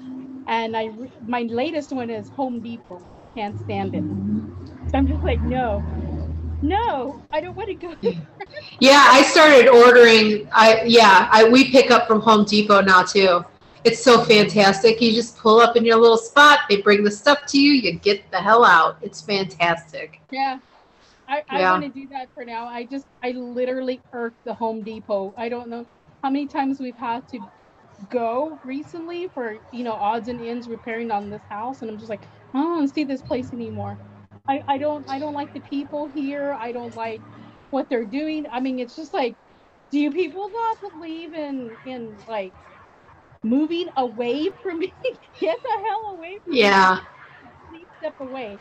Just Yeah. telling my mom, this lady one one day she just literally just stuck her whole body in front of me to get some light bulbs, and I just turned around and looked at her and I go, "Really? We're in a pandemic. Yeah. Yeah. Away from me." But yeah, I don't know. It's just all these things. I think I like it better when I'm at home. I, it's just, it's just me now, and I Yeah.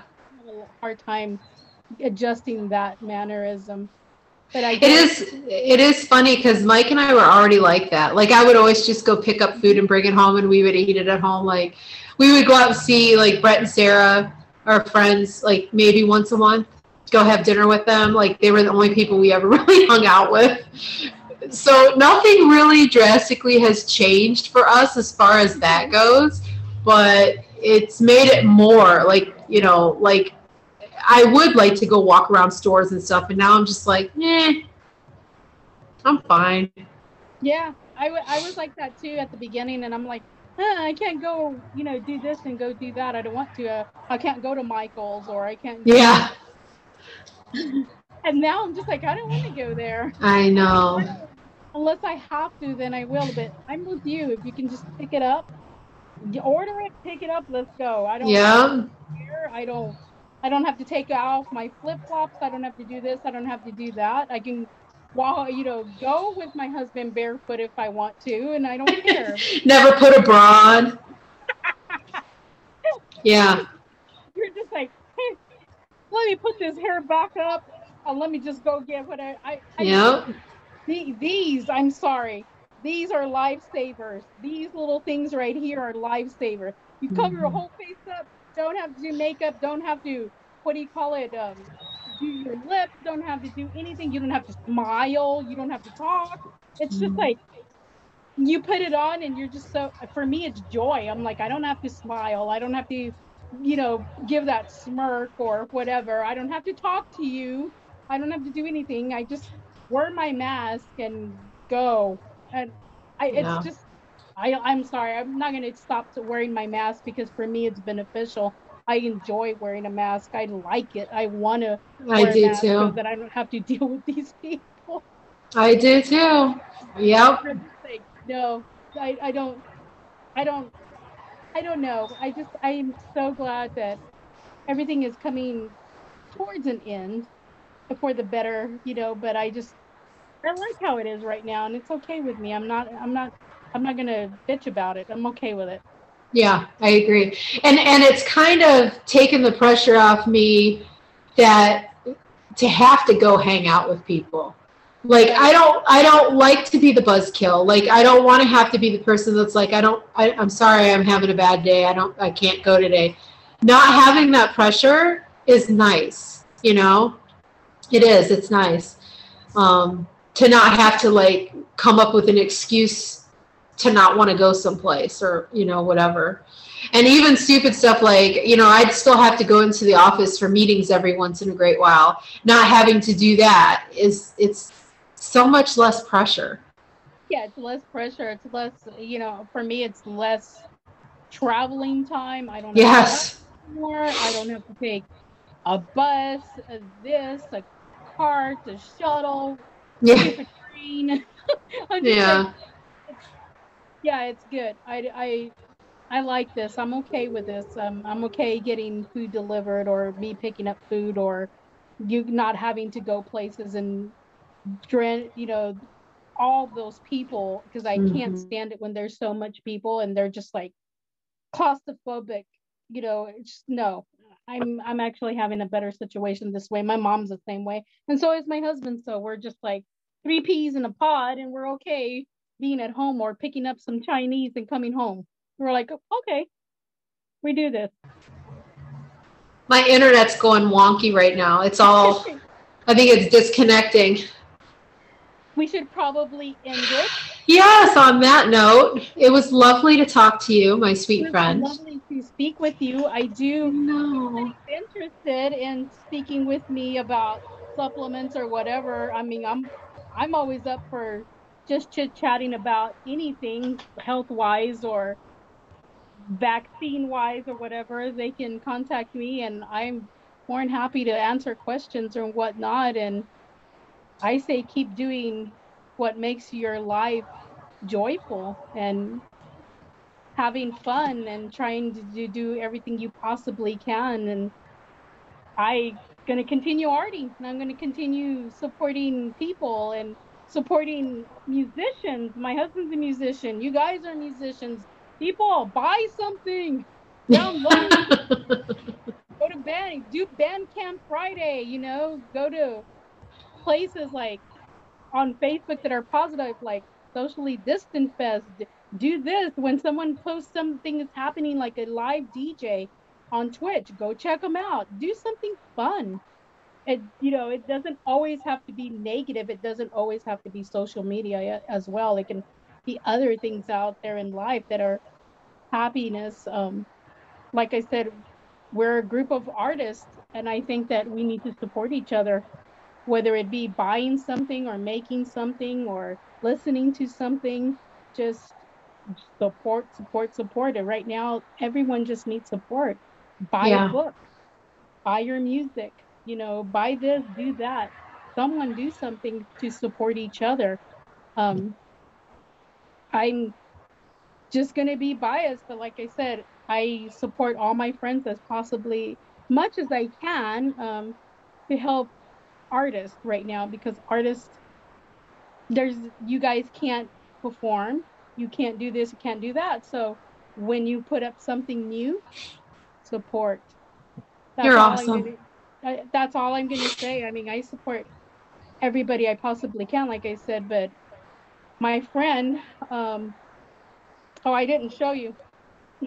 oh, cool. That's cool. This is Very cool. work. Um, this is Susie Sue. That's very cool. He, like I said, he does work, um, and that's his pastime. If anyone's interested on that, they can check him out at Banshee Milk. So I want you to DM me any links that you want me to put in the show notes of this video Okay. so that people can check out your stuff or whatever else you want to send. I don't care. Whatever you want to put in there, you just, uh, when we finish this, send it to me in uh, Messenger and I will make sure I link it. This should be up, posted tonight. Okay. So um, I'll tag you on it when I post it. Okay. And you really are, So my website, okay. it's there. I mean, people can look at it and whatnot. But my husband's going to switch the server next week. Um, it crashed last night. Oh, fun. I know. Well, yeah, just send me whatever, and you can send his links too, whatever, um, his music and all that stuff. And I know he's going to be on here shortly, in the not too distant future. So him- I think you have him next month, um, towards the end of the month with his Cool. band. cool. That'll be So. It will be, it will be very because I don't know him. So I, you know, I- like I don't know. First time you actually Yeah. him, and uh, I think it's Yeah. funny that we met because of him. That is funny. That is funny. so I will end by saying that you truly are one of the most positive people I know. Thanks, Tara. I see And- you. Well, thank you. I, I know I could be an ass, but you, I don't ever see that side of you though. You've always been super positive and you really do support your friends. You really do. So thank you for that. And thank you for being my friend all these years. Me, yeah, I feel the same way. I mean, I feel like you're part of our family, and For sure. whenever you want to come down this way, you guys are always welcome to stay with us. We have space now. That would be awesome. That would be awesome. Yeah. Well, you Aw. take care of yourself, and if you need me, you know how to reach me. And Absolutely. And back at you. okay, honey. I'll see you soon. Bye. Love you. Bye.